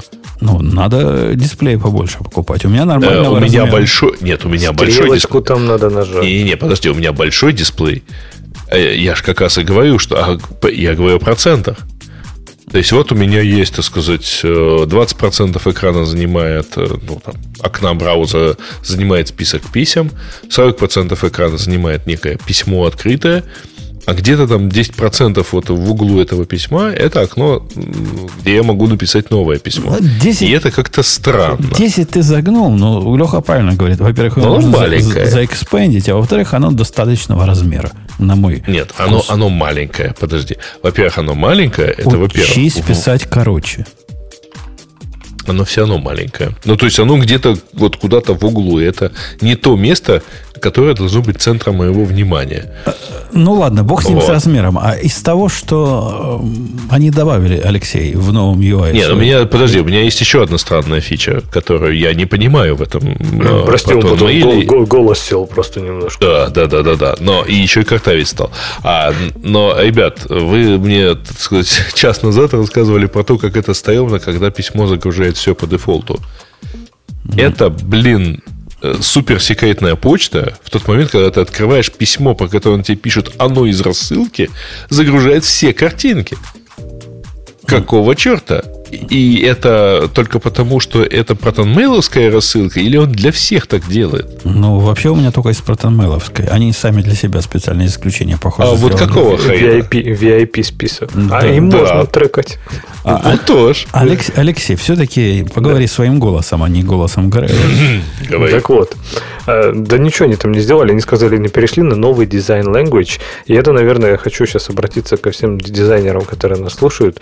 Господа дизайнеры, нам, пользователям, на ваш дизайн language это вообще параллельно. Как хотите его называйте, как хотите его рисуйте. Он выглядит он точно так же, работает точно так же, кнопочки такие же. Какая разница, господи, какой там у нас language. И что они там еще анонсировали? Я даже, если честно, не помню, читал я анонс этот или нет. Может, у меня само уничтожилось, Ну, multiple layouts, design keyboard, а, shortcuts, да, да, да. Ну, просто quick проблем... filters. Проблема в том, что неужели так много, вот даже интересно, они статистику нигде не публикуют, как у них люди пользуются приложениями. То есть, на мой взгляд, веб вряд ли основной канал потребления Proton Mail у них. Мой совершенно, опять же, безумная идея, но, скорее всего, это iOS. И вот, знаете, вот эта картинка, как ребята сидят, планируют, и потом одного выкидывают из окна. Вот я уверен, что у них на митинге планирования такие, так, чтобы нам сделать новый дизайн language, накидывайте, накидывайте идеи. Один не, такой. Не, не, типа, а может... один такой, может быть, сделаем нормальное приложение для iOS? Не, а он даже проще был. Он сказал, а может быть, сделаем, чтобы можно было не прочитанное в приложении на iOS фильтровать? И у него такой, знаешь, злобный взгляд, и из окна потом просто его выкидывают. Такие. Слушайте, ну, а, а что вы хотите? Ну, скорее всего, у них действительно веб-интерфейс довольно солидный канал. Потому что они же другого-то для десктопа не предоставляют. Ну, бридж. бридж. Предоставляю бридж, Ну, конечно, короче, да. с бубном, плясками и бейджем. Вообще, кстати, я вот сейчас уже подумал, а что они не сделают реально нормальный нативный клиент? Ну, вот как типа сделали же вот этот, которым вы пользуетесь для Gmail, да, и он прям использует фишки Gmail нативно. И они же могли сделать бы то же самое для macOS. То есть Proton Mail для macOS, в котором все там сразу автоматически зашифровано, подписано, все как надо, все их там протоколы соблюдают, безопасность безопасит. В общем, прям красота бы была неописуемая. А я себе такой ап сделал при помощи флуида. Вот красота неимоверная. Отдельное приложение, которое покрывает собой вебовскую... А как? Ну, флуид, ну, слушай, флуид, ты же понимаешь, что ты сделал MailPlane тот же самый. Конечно, конечно, и нормально. Я поэтому MailPlane бросил, потому что мне и так нормально было без их идиотских табов. Слушайте, я только подумал, может быть, сейчас на M1 можно поставить будет версию iOS Протона? Это было бы круто. Э, поставить, наверное, будет можно, но это же не сделает ее пользовательской. Ну, в смысле, удобной для использования. Ну, в том смысле, что, может, они тогда смогут сфокусироваться на iOS, и тогда уже мы получим нормальный клиент. Но у них же нет iPadOS версии. Разве? У них нету? Ну, okay. Нет, я имею в виду, что у них нету как бы специально iPadOS версии. Одна из претензий, кстати говоря, к Apple по поводу вот этого всего анонса, что они ничего, так сказать, не придумали в iPadOS, чтобы нагрузить M1. А могли бы. Я пока общем, пошел посмотреть Proton Mail на M1. Нету, нету такой, да. да. Ну, в общем, смешанное у меня впечатление от этого релиза. То есть выкатили UI, молодцы, вообще вопросов нет, красавцы, очень хороший UI, темы супер. Ну, блин, ребят, это может быть я, конечно, в маргинальной пользовательской группе какой-то, который там типа 1%, который все игнорируют. Я вполне допускаю. Но мне прям эти веб-интерфейсы, да вообще, да уберите вы его вообще, зачем он нужен, господи, сделайте нормальное приложение свое, секьюрное, сделайте iOS-приложение, или сделайте одно приложение под всем один устройство, чтобы оно было классное, секьюрное, и чтобы можно было не, не прочитанно отфильтровать. Господи, сделайте уже, куда, куда мне написать, в какой саппорт, чтобы можно было отфильтровать непрочитанное сообщение в iOS-клиенте. Ну это же дичь. Ну а, как так Алексей, можно? я даже расширю твои минималистические требования. Выкиньте вообще все клиенты и дайте нам просто доступ при помощи командной строки. Будем так читать. Достаточно ключиков, чтобы было. Ну, Бобок, ты каким-нибудь мутом читаешь, небось, и радуешься. Дайте, ну, нам, да. дайте нам мут для для Proton Mail. И ничего больше нам гикам не надо. Даже картинки а, не а, надо кроме, показывать. А кроме гиков все равно никто не пользуется Proton Mail. Поэтому зачем обращать внимание на нецелевые всякие ауди... на, не, на нецелевые целевые аудитории? Да, да. Так и есть. Если что, э, как бы, ну, есть же Proton Bridge-то. Есть, но он, он уже, не то что ужасный, но вот если говорить, что Proton Bridge это не для гиков, это плюнуть в лицо нормальным пользователям. Нет, нет, это, это чисто для, для гиков, конечно. Я им, я им пользуюсь регулярно, и он даже как-то работает, когда за ним следишь как следует, но это не для простых людей. А что, он уже перестал а, ломаться с авторизацией? Ну, примерно раз в, в пару недель. Это не ломается, это, это фича, это не баг. Вводи заново пароль, меняй порты, и все будет в порядке. Э, Бобук, я у тебя в каналчике украл о том, что Linux вернулся. Да, ты, ты, ты рассказывал? Какое так он его по всем каналам разбросал, по-моему. Я не мог удержаться, просто, по-моему, охрененно просто было. Но ты ссылку-то какую-то не мою вставил, но, в общем, тут без разницы, мне кажется. Э, э, история, значит, такая. Э, есть там молодой человек, который... Ой, я уже не, не очень помню. Подожди, начни с того, что есть старая история, что Linux не, не, всех не любил, но в последнее время как-то помягчел. А что происходит с тобой сегодня? Ты же как этот самый, помнишь мой любимый анекдот про контрол фрика? Ну, который тук-тук. Кто там? А теперь спроси меня, кто, кто там что? Кто там где? Вот это вот. Э, я что хотел сказать-то? Э, есть такой странный чувак в, э, в LKML, в смысле в листе рассылки линуксового ядра, который внезапно пришел и в треде, посвященном, по, по большому счету, проведению э, конференции, связанной с, ну, конференцией разработчиков ядра, которая Kernel Summit 2021. Э, там просто много обсуждали, что как бы давайте стараться прививаться, все такое, чтобы не, было меньше проблем. И какой-то молодой это относительно перец, я уже не очень помню откуда, он помнит, что из э, какой-то какой-то очередной э, консалтинговой небольшой конторы. Сказал, что вообще-то как бы он не собирается участвовать в этом генетическом эксперименте и изменять свою ДНК с помощью каких-то там э, этих новомодных придуманных э, методов. Вообще это все вообще не натурально и просто ужасно. Э, и Линус, который до этого в этом треде молчал, внезапно пришел и как бы очень мягко поначалу, ты просто читаешь письмо и видишь, как человека начинает подрывать.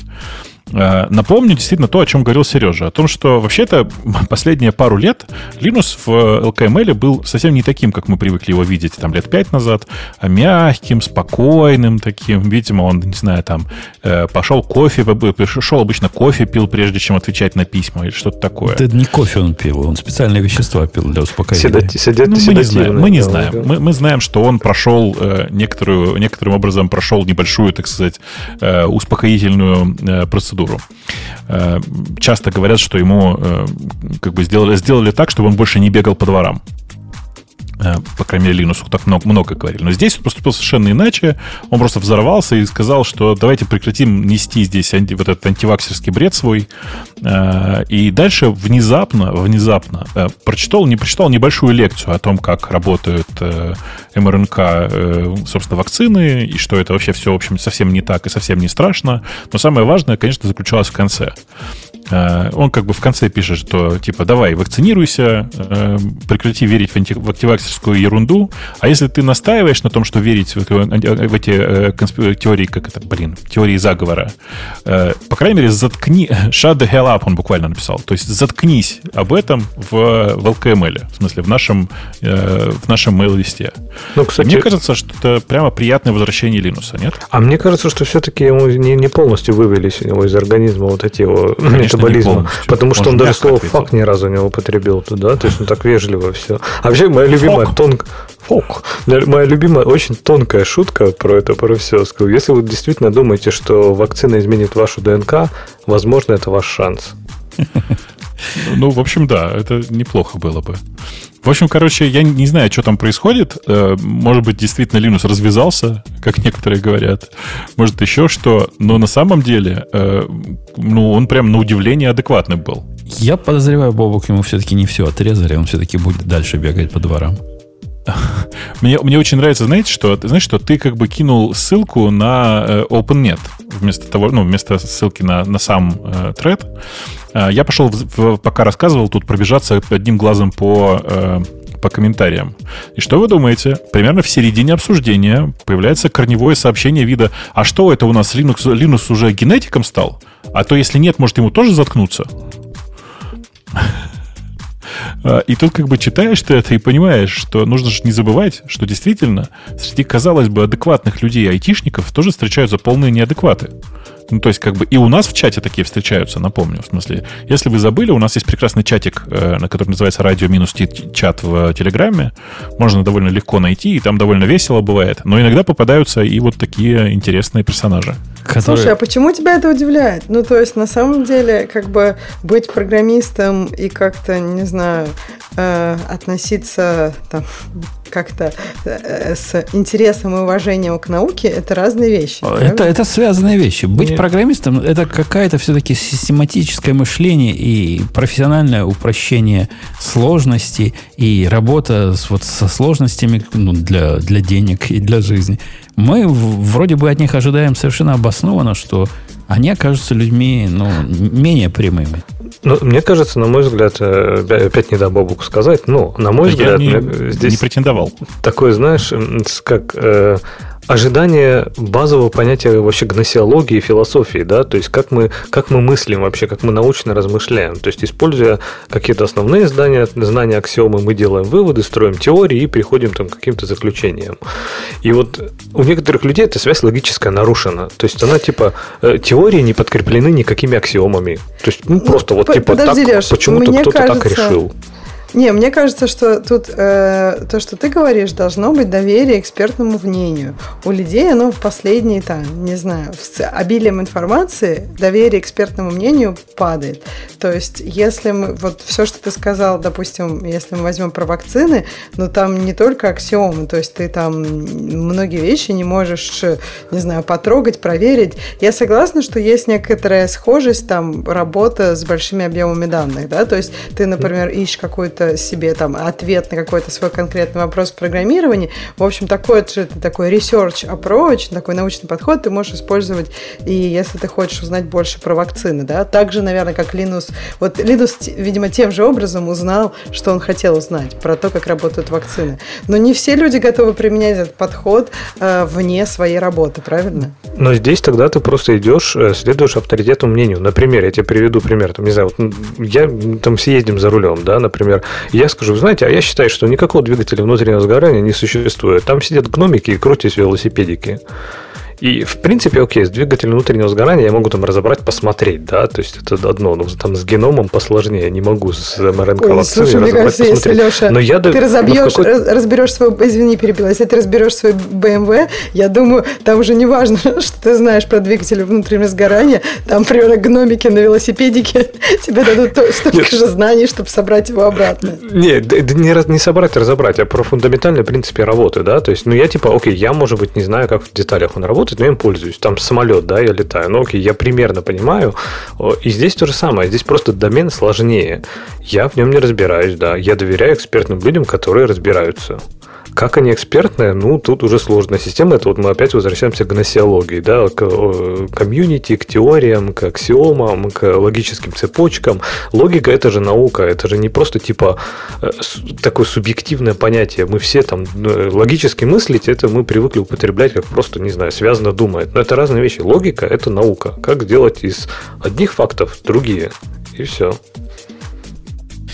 Э, окей, мы перешли с э, Торвальдза, да, с Торвальдза на общие философские вопросы. Предлагаю Ксюше вернуться на землю грешную и выбрать нам что-нибудь, что всем... Под...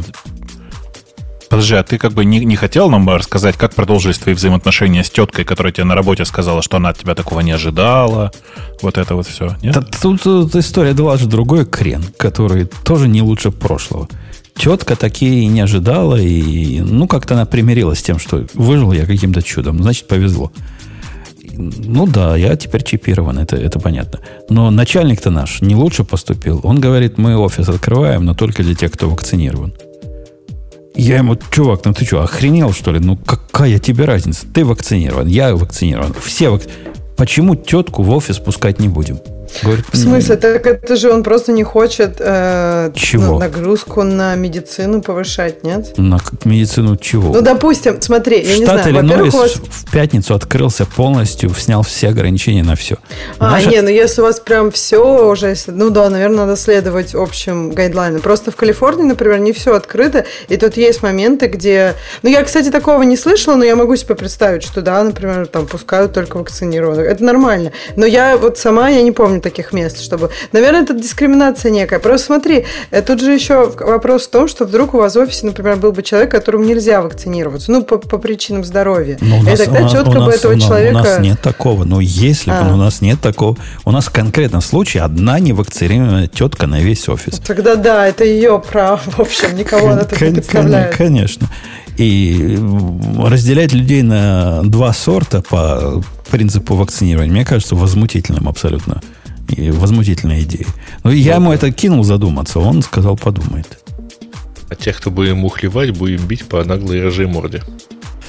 Так вот. А вы в масочках будете сидеть или нет? Тут, что, мы звери, у нас все сняли уже, все. А. Уже, мы же не животные в масках сидит, ты что? В каких масках? Ксюша, а у вас там в Калифорнии не сняли все еще? Нет, у нас же Калифорния, как обычно, летует. У нас тут вообще, у нас вообще сейчас тут уже э, очень, прям все завакцинировались. У нас очень сильно упали все цифры по всему просто. Да у нас в Бэйре всегда были цифры маленькие, тут же все очень такие замороченные. Интроверты. Но да, но у нас все равно даже в парках, ну, я не знаю, я вот просто, когда у меня две недели прошло после вакцины, то есть я в парке, когда, ну, просто, как бы, много людей, много расстоя... большое расстояние между мной и людьми, я уже не могу. Сейчас уже такая жара начинается. Ну, просто я никого не заражаю тем, что я вакцинирована, и в двух метрах от кого-то стою не в маске. Люди в масках. Люди прям... Mm-hmm. Мне стыдно немножко, но очень жарко. А мне, и мне, я мне... уже вакцинирована, и я далеко от других. Мне за людей стыдно. Я тоже в парке недавно был, и были там такие индивиды. К счастью, не так много, как у вас. И мне за них было стыдно. Ну, дебилы. Ну, что? У нас много. У нас прям вот, ну, раньше, пока еще не, на, не началась вакцинация, ну, прям редко встретишь человека не в маске. Ну, не считая там детей, то есть, если мы говорим там по, по всяким рекомендациям было больше двух в маске, но эти рекомендации, ну, трудно выполнять, ну, просто вот дети там в два года, там прям сложно. Э, но вот как бы взрослые практически все были в масках. Сейчас, наверное, где-то 50 на 50 уже. То есть, как бы, ну, просто кто-то уже себе, да, если вакцинирован, позволяет, я так понимаю, понимаю. Жена у меня спросила официального разрешения, как от мужа э, умного и, и продвинутого, можно ли ей везде без маски ходить. Я ей выдал. Так что она теперь везде ходит без а маски. А там, там, там у тебя такая бумажка, на которой написано «Отум Путуна», да? Мужа опровлено, да, сказано. Там просто написано, там просто написано «можно».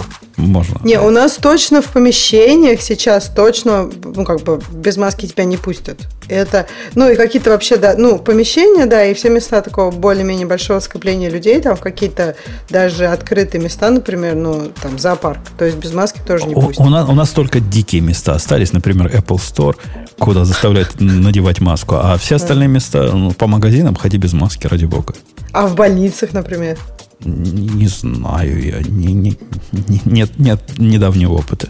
Ну, просто не знаю, как бы это тоже интересно. Но в больницах, например, сейчас теперь все всегда будут в масках или нет. Потому что по мне так в больнице есть смысл ходить в маске. Это просто, как казалось, не так уж сложно, а так можно меньше заражаться и меньше заражать. В общем, интересно, куда это все дальше. Но если мы уже говорили про будущее, давайте про то, что многие компании заявили, что можно 50% работы из дома. Теперь все большие компании будут умпутун стайл.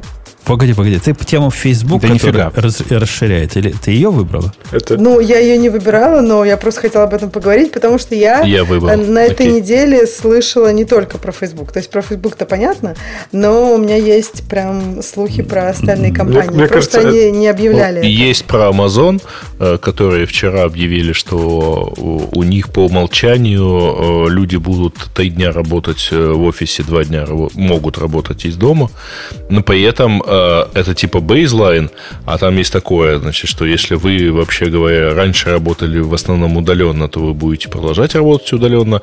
Если вы работаете он-сайт, то вы работаете, так сказать, и продолжаете так работать. А если вы корпоративный чувак, которому эффективнее работать из дома, э, в смысле из офиса, то вы все-таки будете продолжать работать из офиса, но у вас есть 4 недели, по-моему, в году, когда вы сможете работать удаленно. Но в принципе, давайте делать так, как будет лучше для всех – и выбирайте себе сами свой формат. Да, Мне кажется, это показывает, сейчас прости, просто вот на секунду, это показывает, насколько в принципе большие компании вообще не понимают, что такое удаленная работа. Три дня, четыре недели, что вы несете? Это, это бинарное состояние. Работа либо удаленная, либо неудаленная. Не, не, Леш, нет, кстати, у нас, ну вот, у нас же в этом, в начале, ну не в начале года, но вот где-то вот в какой-то момент объявили, что либо работа удаленная, либо удаленная. И что ты думаешь? У нас э, большинство людей, и не только, по-моему, в Фейсбуке, в Гугле, э, многие сказали, что, ну, такое, когда очень долго, это не очень работает.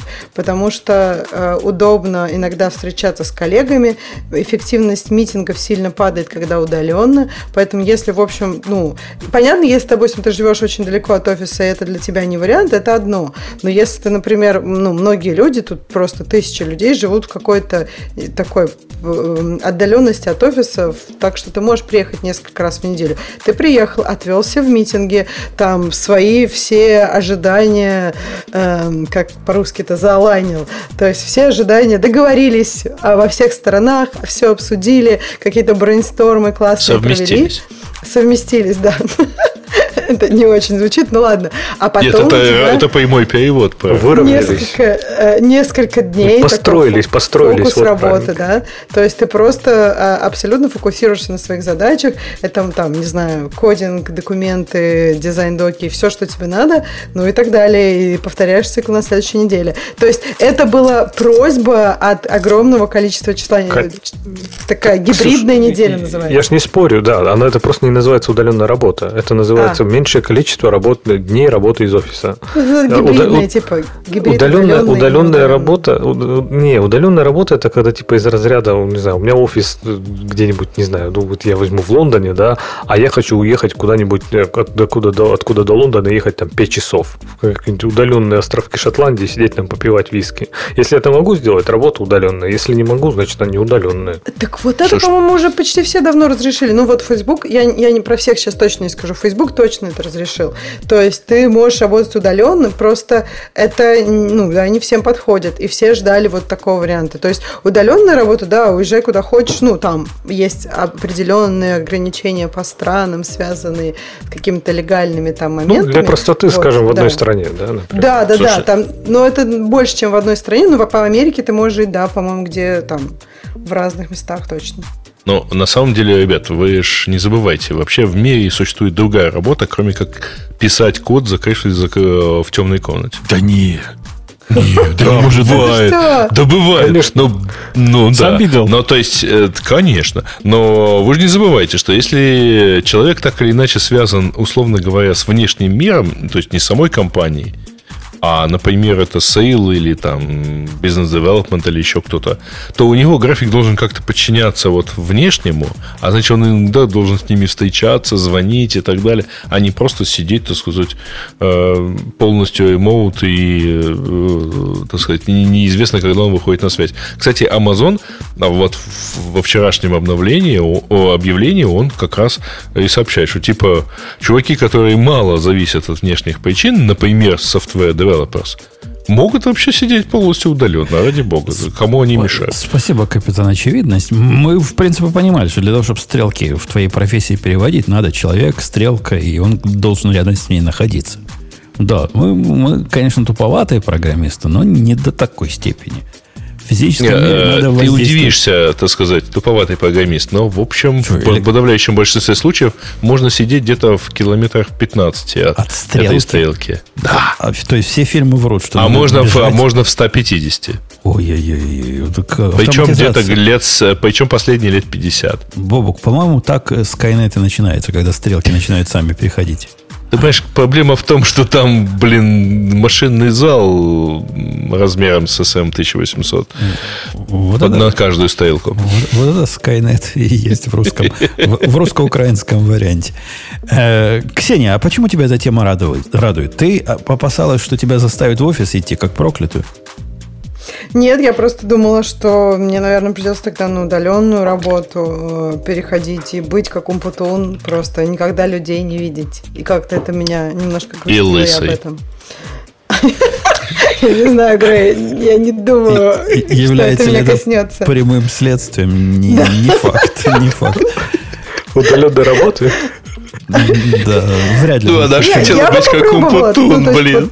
Я, я попробую гибридную, а потом, может быть, попробую удаленную на какое-то время. Ну, сейчас как бы все попробовали удаленную, но мне кажется, что сейчас, наверное, проще, потому что сейчас все удаленные. Когда будут, э, то есть часть людей из офиса, то интересно, как это будет. Но вообще, да, я скорее вижу свое будущее в работе больше удаленно, чем больше с людьми.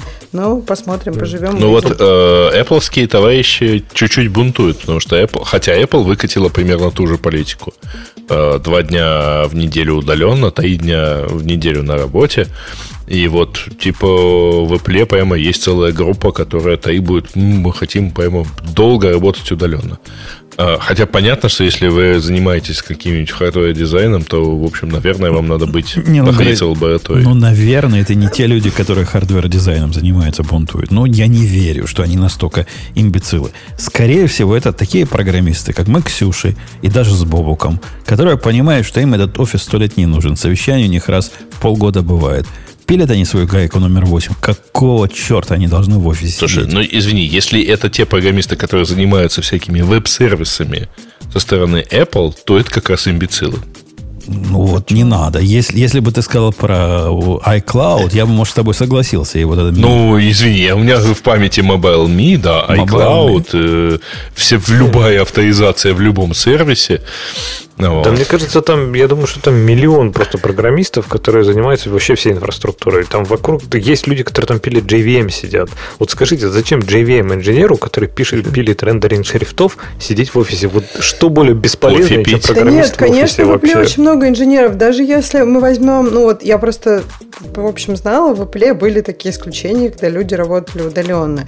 И даже если эти люди занимаются не именно как бы дизайном, где в лаборатории, а просто вот, ну, например, ты пишешь пишешь там какой-то что-то для iOS или что-то для macOS, ну, нужен тебе новый девайс, ну, пришлют это тебе. У них на самом деле были гайдлайны, у меня был знакомый, который работал, например, в Сиэтле, а не в Купертино, и ему нужно было, чтобы у него была закрытая комната, по-моему, сейф, и вот, ну, нормально работал, присылали ему все. То есть, в общем, у большого числа работников Apple, так же, как у остальных компаний, есть возможность работать из дома тоже. Просто культура компании, культура компании Apple, мне кажется, судя по рассказам, она больше завязана на такое личное общение. Но с другой стороны, сейчас все тут полтора года или даже получится, ну да, больше полутора лет э, работают из дома. Я думаю, что, ну, наверное, можно найти какие-то новые традиции, так, чтобы не терять каких-то, какую-то часть своей культуры. Э, коллеги, а кто-нибудь из вас пробовал э, общаться с Apple протоколом для AUF? AUF? Ну, AUF, ну, который Apple Apple. Ну, как он называется? В смысле, sign with Apple. Ну, вот, вот это все. Пробовал кто-нибудь ну, да. на практике? То есть я, я не имею в виду кнопку нажимать, а поддержку прикручивать этому. Нет, мы же тебя отговаривали это делать. Оно такое прикольное. Ну, вообще, конкретно такое прикольное. Наверное, у Apple так все – эта штука очень похожа на AUF 2. Ну, она почти один в один, но немножко другая. Ну, то есть, чтобы, ну, чтобы жизнь медом не казалась. Чтобы скучно не было, да. Но самое прикольное, у них вот, видимо, вокруг privacy или вокруг security, я даже не могу представить себе причины, Бобок, по которой, например, после того, как ты залогинился через eHealth, получил все токены, в принципе, все нормальные сервисы, включая Яндекс, после этого позволяют себе про себя что-нибудь узнать. То есть я залогинился и хочу получить про себя имя, там, имейл, там, ну, что скоп позволяет. Понимаешь, да? У Apple не Конечно. так. У Apple это можно получить только один раз в жизни. Прикинь, как, как сурово. То есть под, подразумевается, что ты после первого логина, после того, как тебе выдали вот это разрешение на привилегию зайти через Apple, ты должен где-то у себя локально всю эту информацию хранить, потому что второй раз они тебе ее не дадут. Слушай, это не может быть. Это правда. Я, когда чувак выкатил пиар э, к моему ауфу, я ему сказал, ну ты, ты что ты несешь? Так, так не делают, так не бывает. Он пальцем ткнул, показал, экспериментами доказал. Так и есть. Честное слово. У них даже документация написана. Мы ожидаем от пользователя, что после первого успешного логина они сохраняют всю эту информацию у себя в базе данных. И вот только так можно ассоциировать э, этот сит, ну там секретный ID с э, информацией про пользователя потом. Так они тебе access токен дают, да, в итоге в конце, или ID токен? То есть, типа, это OIDC или это OAuth у них? Это, это почти честный OAuth. А потом ты типа из какого-то user info уже сам должен это вытащить. Один Этот раз. user info доступен Од... только один только раз. Только один раз, да. Так и есть. Хитро. Хитро. Оно, наверное, с их точки зрения как-то улучшает чего-то. Но, на мой взгляд, заставлять всех у себя хранить партизанским образом детали, которые ты обычно скопом достаешь э, при помощи правильного scope а, это какая-то антипрактика. Хотя я тут зуб не дам. Но, Но они почему? одни это такие. Же, это же круто, да? То есть, если задуматься, то, например, а, ну хотя Access токен тебе надо... То есть, я так понимаю, что если ты получишь новый токен, ты сможешь... Ты все равно не сможешь user info заново вытащить. Не, не то сможешь. Есть, а то ты, есть, типа, ты, ты получаешь для твоего только... приложения это вообще один раз, сколько угодно токенов получает, ты можешь только один раз доступиться к этому. Только в тот момент, когда ты выписываешь себе, разрешаешь новый источник, знаете, когда OAuth разрешаешь новый источник, подтверждаешь, что ты это ты, там на, на сайте Apple или куда оно тебе редирект делает, вот только в этот момент приложению, вызывающему, выдадутся про тебя детали. И все. И, и никогда больше. Но не, можно разлогиниться, залогиниться, еще раз все это пройти, тогда ты еще раз получишь. А так нет, так нельзя, нельзя запросить. Это странно. Я не, не очень понимаю, зачем они это сделали, но, наверное, Ксюша, в вашем Apple мире все так. Так носит.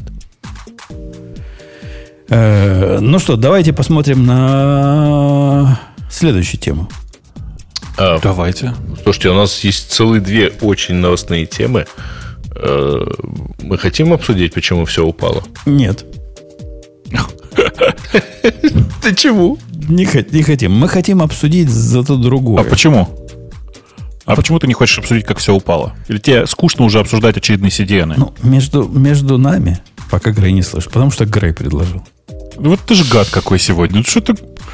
Сережа просто, ну, как бы мало себе налил сегодня, и поэтому избыточно бодр, а мы все такие, э, вот и все. Не поспеваем. Я хотел наоборот. Как Почему, Бобук вежливо сказал, избыточно бодр. почему тебе не нужен Redis? Я думал, ты в эту тему как возбудишься, что Redis уже все, надо выбрасывать на свалку Это, истории. это статья странного чувака, который говорит, давайте вместо всего использовать Postgre, да? Ну, да, он явно из тех, которые к нам в гости про PSSQL ходят. Но в его доводах-то что-то есть. Ну, нафиг, говорит, вносить этот Redis ваш идиотский для JobQ. А для JobQ, конечно, не надо. Ну, в смысле, а он исключительно если у для, вас... Job- для JobQ говорит. Э, ну, типа, заменять... э, давай так, значит, смотри. э, почему многие используют Redis для JobQ? Многие не знают. Там есть две причины. Потому что у Redis есть целых две потрясающих функции, которых э, нет в других вот этих key value storage. Э, одна из них называется просто посылка месседжей, в смысле классический PubSub. А другая, я не знаю, ты же не пользовался ей когда-нибудь или нет, но там очень прикольно. Там есть... э, ты знаешь, да, что в value у Redis могут быть массивы. Просто списки. Лист просто, как говорится. Ну, А, у них есть классная блокирующая операция, которая называется э, «Подожди, пока в списке появится элемент, и если он там есть, дай мне один». ну это таки блокирующий курсор. На- Так это просто в по классике блокирующий курсор. Ровно так. А, ну вот. А, и типа это просто позволяет очень легко на Redis, э, действительно, там, мне, мне кажется, у меня есть своя Q маленькая на Redis.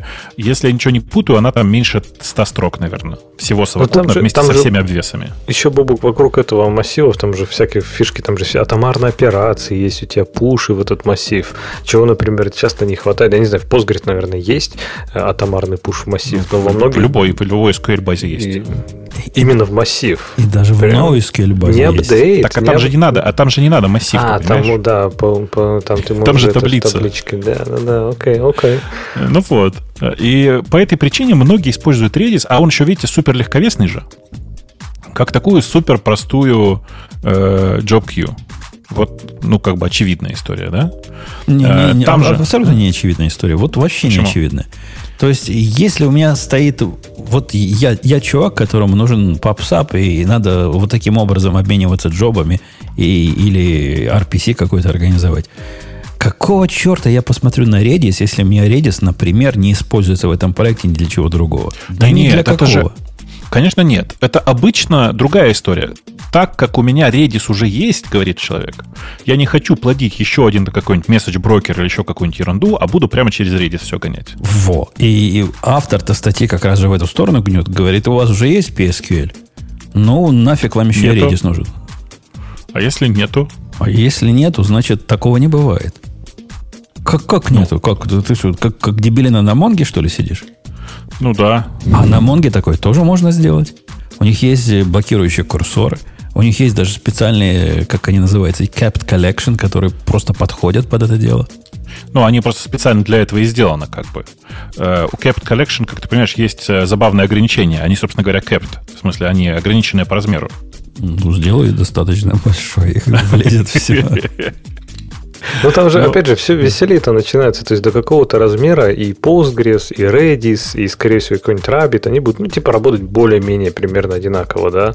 Но когда начинаем, мы говорим про масштабирование, вот там начинается веселье. То есть, как раз у message-брокеров, у нормальных, полноценных message-брокеров, типа там всяких Rabbit ов и прочих, у них же именно концепция кластеризации, брокеризации, роутинга. То есть, для того, так чтобы... в чем проблема? Все это в Redis и в Mongo есть. Не, ну вот, да, вот если в Mongo шардинг ты кролика, не делаешь, Про кролика говорить говорить, Леха, то про кластеризацию там прямо хреново. То есть это не, не, не тот случай, где Mongo надо в пример. Вот про раутинг, да, и, и разные TTL, и разные priority queue, тут да, тут, Mon, э, тут, конечно, кролик сделает их всех как стоячих в сложных сценариях. Но вот с кластеризацией федерации там не, не, не, не совсем фонтан. Там, там уже только кавка нас спасет. Там уже до кавки. Хотя я так живу уже много лет на кластерной на кластерном Rabbit, несмотря на то, что противоречию э, вы знаете, да, когда вы строите кластер, который не федерейтед, в Rabbit они должны быть в одной, с точки зрения топологии, в одной сети, иначе ничего не гарантировано. У меня они живут в разных э, зонах, ну, правда, в одном э, регионе. И пока я проблем не замечал, ну, пока, 7 лет проблем не замечал. То есть можно и так. А регионы падали отдельно?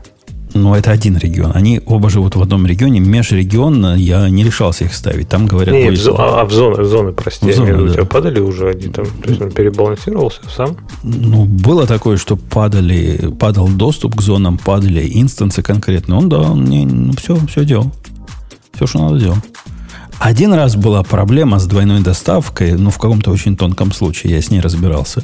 Но там я сам оказался, ну, этим, с деревянным носом. Так, а сейчас-то ты решил переписать все это на Postgres после прочтения статьи? У меня руки тянулись переписать это, не переписать, а адаптировать э, напрямую Монгу. Именно по той причине, как его Бог говорит. Но есть уже Монгу, ну нафиг мне еще что-то. Потому что оказалось, что за редким исключением есть у нас пара сервисов, которым реально вот эта вся моща нужна. Хитрого раутинга и при, э, очередей с priority и вот всего этого – но 90% всего остального просто попсап. Ну, нафиг нам сюда кролик нужен, если можно это прямо через Монгу сделать. я тут с автором статьи, который говорит выбросите Redis, в принципе согласен. Бобок, будем выбрасывать Redis? Слушай, ну э, нет смысла выбрасывать Redis, в смысле, если у человека есть Postgre, э, вообще как бы это вечная проблема любителей Postgre, что если у тебя уже установлен Postgre, то очень сложно удержаться от того, чтобы не запихать туда все. Помнишь, э, кто-то на Хабре там с пару лет назад с гордостью рассказывал, как они переписали все, и теперь у них все на хранимых процедурах в Postgre лежит. Помнишь? Backend less вот. у них, да, все да-да, прям вообще просто. А, ну вот, и понятно же, что э, когда человек действительно Postgre увлечен, то все примерно так. При этом э, в большинстве случаев, где я вижу, э, если действительно есть хоть какая-то серьезная нагрузка, то рядом с Postgre в продакшене все равно рядом Redis поднят, понимаешь? Как минимум для кэша. Ну, вот это я не очень понимаю, потому что они кричат на каждом углу, что современными Postgres они так умеют query твои кэшировать и все на свете кэшировать, что никакой кэш-лейер им сто лет не нужен. Но я как бы такое тоже много раз слышал. Но пока это все обман, обман, ужасный обман. Потому что, конечно, Redis работает сильно быстрее, хотя бы тупо потому, что запросы сильно проще. Понимаешь? Ну, там запросы уровня, я не знаю, get, put, set и что там еще ну, есть? Там их, там их больше, но тем не менее. Там очень простой текстовый протокол, как бы, то есть у него есть бинарный, но вообще в среднем там очень простой текстовый протокол, по которому ты фигачишь, все как бы элементарно. А, в случае с Postgre, ну, такое.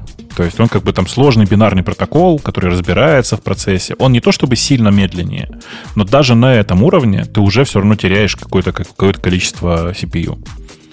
Ну вот. Потом посмотрите ради интереса, вот типа вот JobQ, да, посмотрите на э, запрос, который, э, собственно, там генерится. В смысле, который используется для э, JobQ. Мне кажется, там все довольно, в общем-то, как бы с одной стороны довольно понятно, с другой стороны, как же мне перестал нравиться в последние годы SQL, SQL как язык. Это просто ужас какой-то. А вы видели, в нацах завезли, по-моему, в нацах, да, Jetstream это называется. Э, это в нации, да? По-моему, в нации, да. Не в NSQ, ага. в нации, да, завезли. Он да, теперь да, да. Где прямо такой крутой. Там можно попросить delivery, типа only once, delivery at least once. Вот это, вот это все. А ты как-то... Сейчас, подожди, ты понимаешь, что ты только что вызвал у всех уважение тем, что знаешь NSQ и NATS? Потому что мы все же думали, что ты как этот, ну, э, типичный э, человек из э, серьезного бизнеса. Ничего кроме кавки и Рэббита ты же не видел в глаза-то. Дядька, ты, ты все путаешь. Люди из настоящего бизнеса ActiveMQ только знают. А, прости, конечно, конечно, да-да-да, да, конечно, не Rabbit, Active. Active MQ, конечно, наше все. Он Леха, небось, на нем все, все, все свою Кавка, жизнь гоняет. Кавка тоже пользуется уважением. Ну да, Кавка не, это... Кавка же главный тренд, не? Кавка это, друг, это новый enterprise, а вот старый enterprise на старых деньгах, которые построены, те на... на, Там на IBM какой-нибудь, наверное, еще IBM MQ. Э, не, он по-другому называется, MQ. Их, MQ так и называется. Просто MQ называется, без, без да. всякого. MQ, да. да. Так и есть. Ужас. Ужас. Ну, короче, в смысле, что ты понимаешь, что большая часть э, наших слушателей, как бы, вот, наверное, эти слова вообще никогда не слышали. Вы да. посмотрите из интереса, NATS пишется через A в серединке, не как орехи, а как NETS. А, а NSQ тоже очень, ну, как бы они оба очень прикольные, супер быстрые такие штуки. Э, я даже не знаю, с чем их сравнить. Но они, кстати, мне кажется, они концептуально довольно сильно похожи. Ну, NATS можно концептуально сравнить вот по простоте и деревянности с каким-нибудь консулом. Ну, просто он не такой медленный, как консул. С Redis. Ну, нет, пожалуй, он по, по, по, по, по, по разухабисти Redis будет. Мне кажется, со, со всеми его навороч, навороченными дополнительными. NSQ, в NSQ проблема с... С чем-то была проблема у меня с NSQ. Я пробовал его. Что там? У меня с ними со всеми случались, знаешь, странные проблемы. Не-не, какая-то фундаментальная проблема. То ли нельзя было сделать гарантированный delivery э, at least once, э, когда у тебя кластер собирается. Что-то там такое. Я так не оно в NSQ нельзя тогда. По-моему, да. Вот что-то что помню. То есть это как такое. бы вопрос, вопрос э, гарантии и доставки, если у тебя сложный кластер, лежит на тебе. Ну, вот это все. слово, которое с импотенцией, скажи, как оно. Иди, иди, вот это. Идиосинкразия? Нет, другое. Идемпотентность? Да, да, да. Да, вот это. Ну, похоже на импотенцию, согласись. Тебе Что-то надо, есть вообще. Тебе да. надо обязательно самому это уметь делать. Чтобы операция записи одного и того же, например, второй раз не вызывала двойные, двойные результаты. Ну, и, тем, и тем не менее, NSQ штука довольно, довольно мощная сама по себе. То есть, как бы она такая довольно, ну, в смысле, она очень простая, довольно гибкая, но да, она очень простая. Она действительно в каком-то смысле такой э, Redis от мира э, Redis от мира месседж-басов. А NATS же стал уметь э, in-process работать теперь, видал, да? Без, без всего. Ну, типа его собрать можно так, чтобы он, чтобы он работал внутри твоей, твоего, твоего приложения. Ну да, типа библиотекой у тебя внутри будет. Это, это, это круто, да, я считаю. Но мне, мне немножко обидно, что NATS на самом деле популярнее, он везде популярнее, чем NSQ, потому что мне кажется, что NSQ э, ну, во многих отношениях концептуально был приятнее. Но, с другой стороны, ну, что, как бы есть, для каждого есть своя ниша. Zero MQ, Евгений, несмотря на все мое уважение, что тески, это вообще не про то. то это, есть...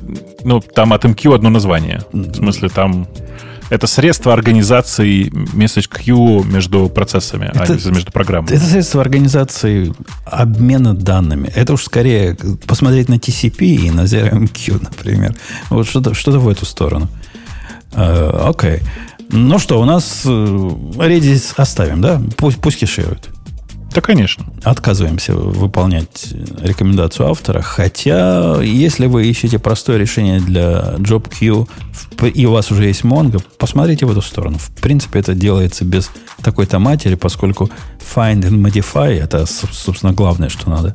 А атомарный у них есть.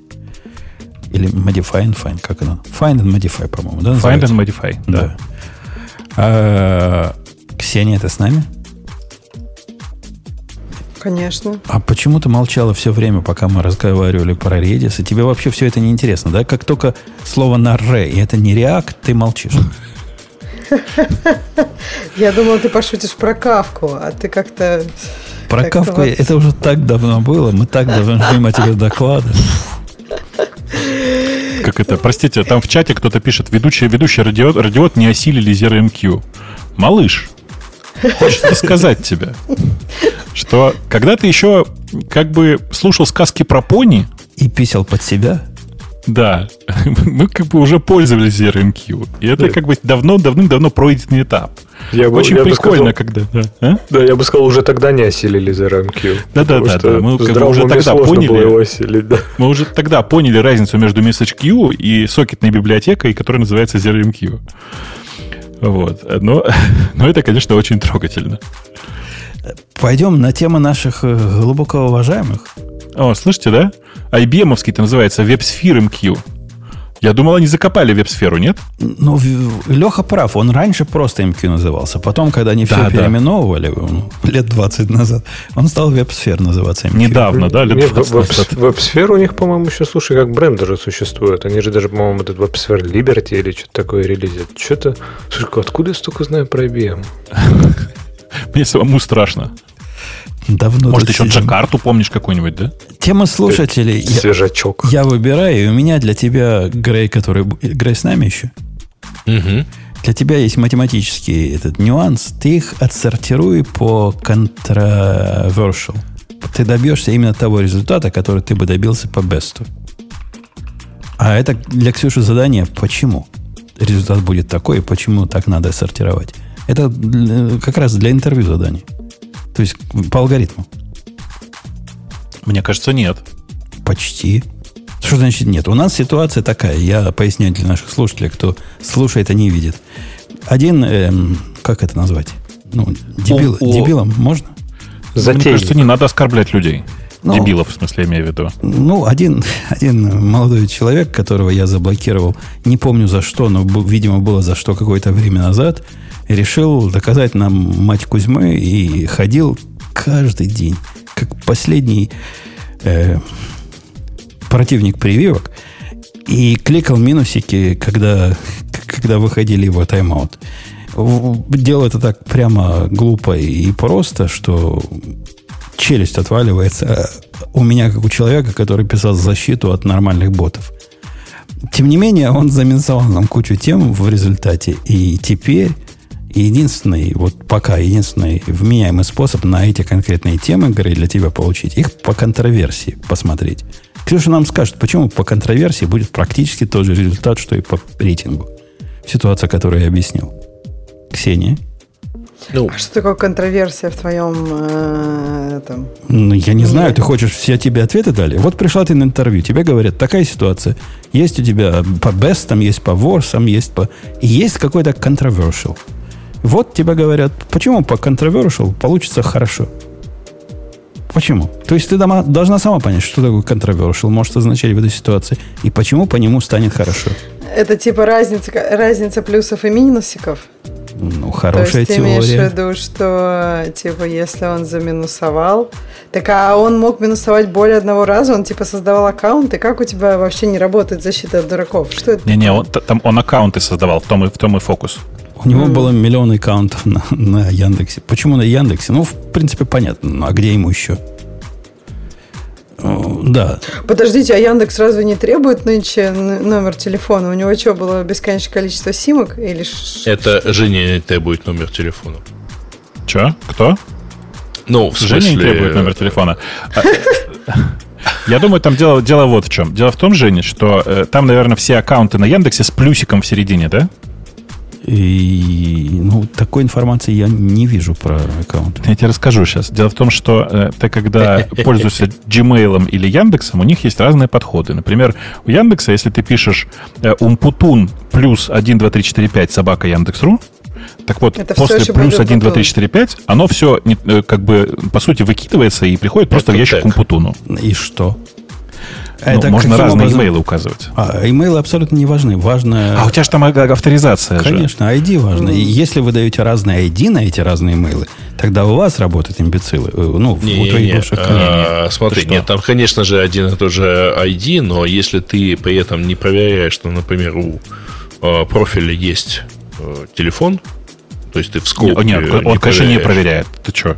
Ну вот. Нет, конечно, нет. Поэтому у тебя а это если... разные в Яндексе, я, мне казалось, что когда я последний раз пыталась завести там какой-то левый ящик, он мне попросил телефон, я взгрустнула, потому что... Ну, ты, нет, ты можешь его не, не предоставлять. А, то есть там все-таки можно делать ящики, да, не, не говоря Конечно, а что, что тебе так настойчиво требовал, э, и я ну, сдалась, понятно. Он очень настойчиво требовал, но, но если пять раз отказаться...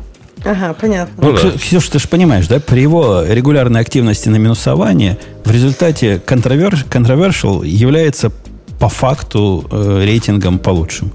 Ну да, да, да. То есть ты просто все, как бы мы все перевернули. Давайте все-таки по любому рейтингу перейдем к э, темам наших любимых. Слушайте, ну красавчик, надо же сказать, что чувак вроде это старался, по крайней мере. Не, ленив, как... не ленивый. Да. да, не ленивый. Да, да, да. Человек сидит, так ему заняться нечем, и он вот, вот прямо. И самое главное, Ксюша, оцени, что вот Женя не справился заблокировать этого товарища, а ты виновата, потому что ты не смогла ответить на вопросы. Э, почему мы, мы ответили? Вот я смотрю на темы по самые, спо, самые спорные. Наиболее на русском спорные, языке. Да. да, наиболее, то есть наиболее спорные и наименее спорные. И Линус Торвальд все равно всех победил. Ну да. И это, это правильно. Ну там на самом деле оно действительно совпадает с Best. А, поэтому вторая тема это та, которая у нас есть в, была в исходных. Это про то, что э, ФБР с полицией Австралии на этой неделе анонсировали совершенно шикарную такую вот э, шпионскую операцию. А они несколько лет, с 2018 года, через подставных лиц э, и ну, через офицеров под прикрытием и собственных информаторов продвигали приложение под названием Anom, которое было не просто мессенджером, а это были там специальные созданные модели смартфонов, у которых не было э, голосовых звонков, у них не было камер, и их продавали как суперзащищенные э, телефоны для общения, так сказать, криминальным кругам. А, а какого черта ФБР вообще в Австралии делает? Где Австралия, а где ФБР? Не, не, ФБР типа разработала, полиция Австралии это дело подхватила, просто они...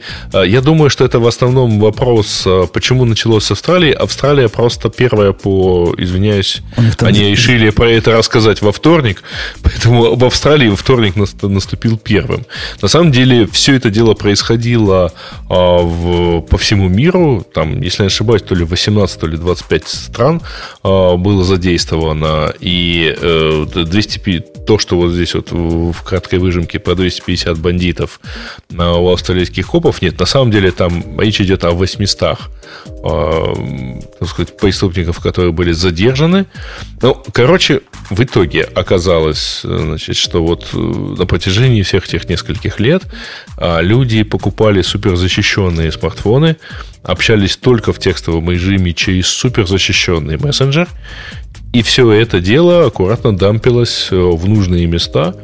А, причем там народ совершенно открытым текстом обсуждал, ну, совершенно там криминальные вещи. То есть, подожди, можно было зайти с этим телефоном и заказать наемного убийцу для, э, для кого хочешь? И, и влезть, попасть в число этих 800 или сколько их там было в итоге задержанных, конечно. Не, ну, подожди, я, я, я ведь пошел туда, например. Заказал убийцу, он дело свое сделал, и это будет на совести ФБР. Они же не сразу а. их арестовали, не, не, это не реактивное Слушай, ну, было. Э, это отдельная часть. Ну, тебя же никто не заставлял, так сказать, заказывать убийцу, оплачивать его услуги, а его, соответственно, выполнять твой заказ. Ну, как? То есть, они не, нам, не ФБР же тебя заставила, Фаб... иди закажи, чтобы у меня было достаточно информации в моем мессенджере. Если, я, я тебе зуб даю, Грей, если такие случаи были, ну, во всяком случае, на территории США, их бы уже в Конгрессе песочили. Э, может, слушай, ну, не такая ответственная сеть была. Может, там они биткоинами обменивались, бедняги. Не-не-не, там это, кажется, в основном наркоторговцы, и в качестве примеров они действительно приводили примеры обсуждения вот, реальных заказных убийств. Вот. Но вот на протяжении э, там, этой недели э, происходили достаточно масштабные аресты, и кажется, что это, да, чуть ли не одна из впечатляющих э, таких вот операций, спецопераций э, правоохранительных органов. Причем, что самое прикольное, а теп- непонятно на самом деле, а что теперь этим криминальным структурам делать, потому что общаться надо как-то продолжать. На Телеграм а, все. Да-да-да, вот там у нас э, есть такой комментарий, что, возможно, все-таки Телеграм не будет пиариться на этом кейсе. Потому э. что они тоже, на самом деле... А, Причем, прикол же в чем? Типа, вот тут уже совсем был типа смартфон, в котором нет ничего, нет ни камеры, нет ни, ни микрофона. Это только такой вот, вот BlackBerry без вообще ничего, да, ну, то есть только текстовое сообщение. Но с GPS, который, кстати, тоже сливал информацию куда надо. Ну, надо же знать, где преступник ходит. Про Фасли, который вы хотели поговорить. Э, Леха, Бобок, вы что-нибудь знаете? Никто ну, ничего не знает. Так, в смысле, там они ничего не рассказали, кроме того, что... Что-то э, сломалось. Ну, короче, у них история такая, значит, и, э, судя по описаниям, они э, зафиксировали у себя падение, пошли смотреть, что произошло, и обнаружили, что это э, как бы вследствие бага в консоли, в консоли управления Fastly э, клиентам можно было задать такие правила, которые роняли, на, короче, очередная регулярка, э, которые роняли нафиг весь Fastly. Вот, собственно, это и произошло. Рекурсивную То есть регулярку впендюрили. Какой-то клиент что-то там такое нахимичил, и это ему удалось закоммитить через э, фаслевскую э, панель управления так, что упало все. Ну, в смысле, упало пол интернета. Э, очевидно, что проблема здесь не в клиенте вовсе, и они, в общем, так и не говорят. Они как раз не считают, что проблема в этом. А проблема в том, что у них была ошибка, которая позволяла клиенту это сделать. Вот вроде бы они ее починили.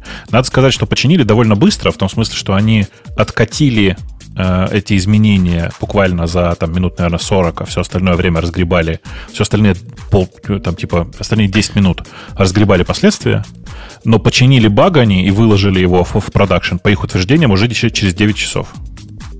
Не знаю, много это или мало, как ты считаешь? Но мне кажется, нормально. Не, ну починить, поднять все э, за 40 минут, ну ничего так, результат. Но самое удивительное, кстати, судя по тому, что я видел по сайтам, это э, они же не просто CDN, они еще вот некий аналог CloudFront. Да, они просто полная калька Cloudflare. Э, Cloudflare. Ну, я, потому что я вот, э, когда я заходил на Financial Times, ну, на ft.com, я сначала видел, что типа connection unavailable, прямо вот. А потом мне в какой-то момент сказали, что unknown domain ft.com. А они, типа, а, они еще немножко и Reddit приложили же, да? Reddit от них лежал. А они много кого приложили. GitHub э, лежал, ну, не лежал, а они грузили стили и, и картинки. Кстати, тоже. Слушайте, а кто писал, а кто писал, что у них акции выросли? Потому что, типа, все, все наконец-то сообразили, насколько ну, они в смысле, они реально выросли почти на 20%. Кто-то, у кого-то читал то ли в Admit2CC, то ли в блокноте, где-то у кого-то. Не, не у меня. Это, не у меня. И, и у меня, по-моему, то... а может быть у меня кто-то комментировал. По-моему, у тебя я читал, да, да, да. Но это было забавно. Ты все, комментировал, все, я это не фиксировал, да. Все заметили, что тебе, оказывается, есть такая компания, на которой держится пол интернета. Такое часто а, случается. Ну, кстати, плохо, что так случается, потому что все-таки ну, какой-то фоллбэк-то должен быть, если у тебя стиле не кажется. Не знаю. Как вам кажется? Так они, они сами по себе кластеры, что кластеры вокруг другого кластера строить. Но это не, ну, ты, мы же знаем, что кластер на то, чтобы... Нет, я имел в виду другое. Ну, если у тебя что-то не грузится, ну, то какой-то фоллбэк должен быть. Ну, теоретически, да, практически никто так не делает. Слабаки. GitHub, GitHub расширение представил для VS Code, который позволяет не клонировать э, репозитории удаленные. А? Это что значит вообще? Это чтобы тут, если, наверное, с iPad мог запускать его. А что, что, что можно делать а с удаленными репозиториями без клона? Ну, какой-нибудь взять вот этот минус один, ну, без, без истории. Что еще можно сделать? Тебе же надо все равно код взять к себе.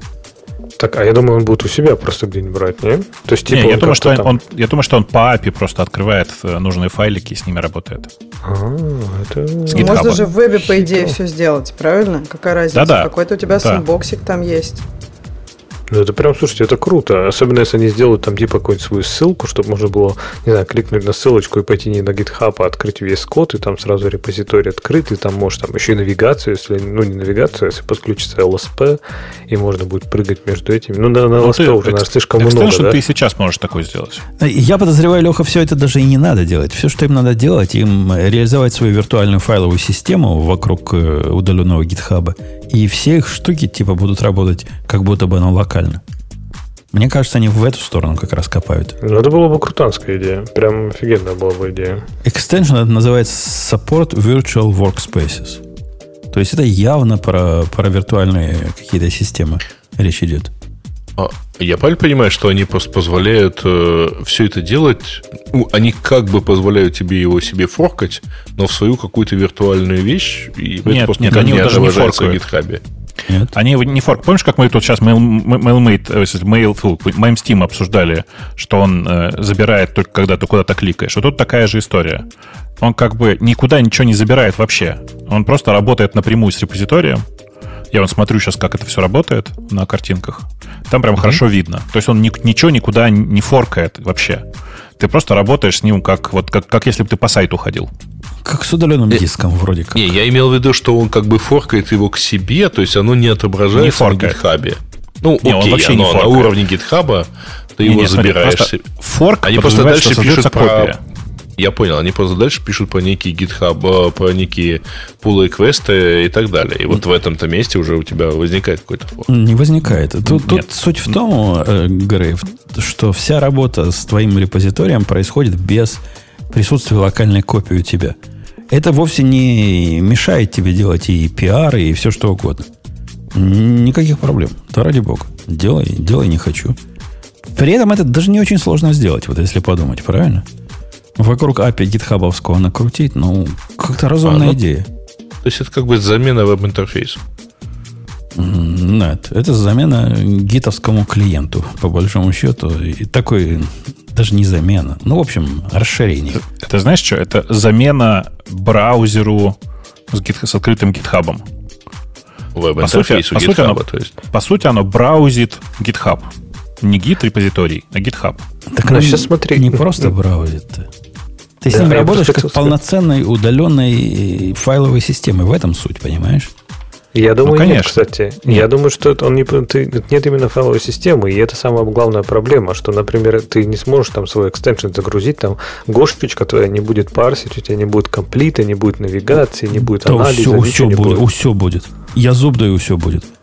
А мне кажется, ничего не будет. Если он yeah. использует, то как ты будешь это делать? И получается, что сейчас реально в браузере UI как-то стал резко круче, потому что там это все как раз будет. Вы, погодите, не, какой-то, какую-то вы фигню несете. Ну, представьте, им для того, чтобы вы, создатели VS кода, у вас нет концепции э, локальной файловой системы, у вас есть абстракция. Открыть э, нечто по ключу, которое может быть файлом. Если открыть нечто по ключу, может быть каким-то файлом через Git API, через GitHub API, какая вам разница, где оно лежит? Пиши не хочу. Сохраняется, но будет как, как, как сохраняется, будет комит делаться. Вряд ли ты сможешь так... сохранить его локально, но закоммитить, понятно, можно. Так нет, ну смотри, а если ты используешь какой-нибудь LSP, например, да, я не знаю, Go использует или нет language сервера, у тебя language сервера знать не знает про твои API VS кода, им нужен файл, файловой то, системе. я уверен, LSP умеют работать с виртуальными файловыми системами через э, набор э, интерфейсов. Так, конечно, Слушайте, умеет. А что вы спорите, может ли VS Code работать с виртуальными файловыми системами? Он, он с ними работает. Тут Вообще как бы спроса, спора нет. То есть, как бы нет, нет никакого вопроса. Там, смотри, там на самом деле все, не, все э, чуть сложнее. Дело в том, что, ну, типа, например, э, есть э, встроенные модули VS кода, и они прекрасно работают с виртуальной файловой системой, потому что они работают через абстракцию. Но в то же время, например, есть language server, который вообще-то э, не умеет эти абстракции, потому что это отдельный именно сервер, отдельная самостоятельная сущность, которая на самом деле этого всего не умеет. И вот типа она не будет работать. Так что Леш прав. А я прямо сильно не уверен. Подождите, вы хотите сказать, ну, просто, допустим, я работаю в VS Code с удаленными э, файловыми системами.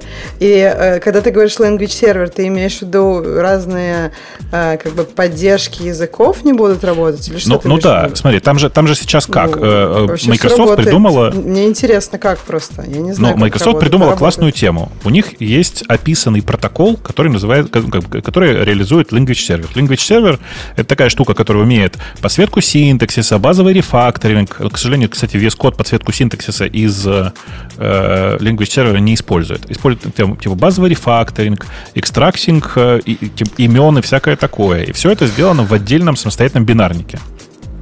Это отдельная бинарная программа, никак не связанная с VS кодом. Она общается по описанному протоколу. И э, э, эти программы, с ними, про них известно, например, что если ты работаешь с удаленным компьютером физическим, то тебе на самом деле, у тебя два варианта. Либо ты создаешь копию всех файлов, которые у тебя на удаленном компьютере там лежат, для того, чтобы Language Server имел к ним доступ. Либо ты запускаешь Language, Server на том компьютере.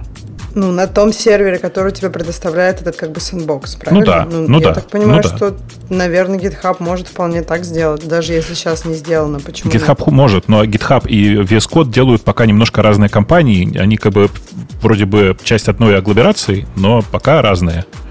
Поэтому они пока так не делают. Какие-то сложности придумаешь, Бог. Ну, поставь фуз, фьюз себе, и будет тебе все с ним работать. Но, видишь, типа, фьюз GitHub, это интересно, кстати. Надо поискать. Фью, фузия GitHub. Э, бывает ли такая файловая система?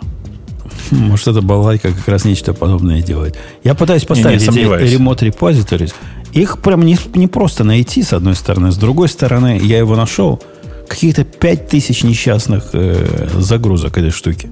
То есть я, свежак, кстати, свежак. Я, кстати, поставил его и даже, э, например, взял репрокси, и, по-моему, нифига, там никакая навигация в Go не работает, ничего не открывает, ничего, то есть я не могу команду... А у тебя поддержка Go стоит вообще? Конечно, да. Хм. Хм. Короче, они сделали пока вьювер. Это как бы тоже уже не, не, не мало, но это процесс какой-то. Пытаюсь open repository from GitHub. Говорит, можно? Можно, разрешаю. Иди, дружище. Окей. Что дальше? Ты там на ходу проверяешь, что ли? Ну да, прям. О, вот, открывай, как, как Леха говорит, репрокси. Сейчас увидим. Говорит, restricted mode для safe code browsing. Этот код, ну ладно. Открываем, открываем. Подсветка синтаксиса есть переход на... Э, а, слушай, действительно подваливали всякие, все, все подвалилось. Прикинь, он нам не верил, Леш. Да, это же, это же говорю, ты, ты красивую теорию нарисовал в голове, что это виртуальная файловая система, и что все у тебя с ней будет работать. Но в реальности это не так. В реальности это, что Бобук сказал, это просто API GitHub. То есть я придумал лучше, чем у них есть на самом деле. Ну, конечно. ну, они гораздо. улучшат, наверное, но это просто они начали. Вы прям хотите, чтобы сразу прям все было да, это? Пока, да, мы так. хотим, чтобы файловая Я тоже хочу, чтобы сразу было. все было, да. Конечно. Нет, но э, это неудобно, но по, зато, ну, как бы глобальная идея классная. Мне мне кажется, со временем это будет работать. И это очень удобно. Ну, то есть, я как раз VS Code только так использую, и прям очень классно. Мне нравится VS Code, и там все работает достаточно как ожидаешь. То есть, там нет проблем, не отваливается подсветка синтаксиса через раз или еще что-нибудь такое. Слушайте, а после того, как ему Trust говоришь этому всему, у него сразу больше фичей появляется. Прямо ну, вообще. Прямо. Больше, но не бесконечно больше, понимаешь? Ну, go to definition я все еще не могу сделать, но появилось, например, он теперь понимает, что с этим кодом должен гошный плагин работать. Он вот это все открыл. То есть из простого выбора... А, так у тебя с Go все отвалилось, да? Это не, отвалилось все с, с любым языком, оно отваливается. Потому что надо траст ему сделать, этому репозиторию. Он не уверен, что безопасно с ним все это делать. А-а. После того, как ты согласишься, допустим, поменять все присутствия определенной функции. Это явно через этот самый делается, через... Ну, э, да, через language server? Ну, мне да. кажется, да.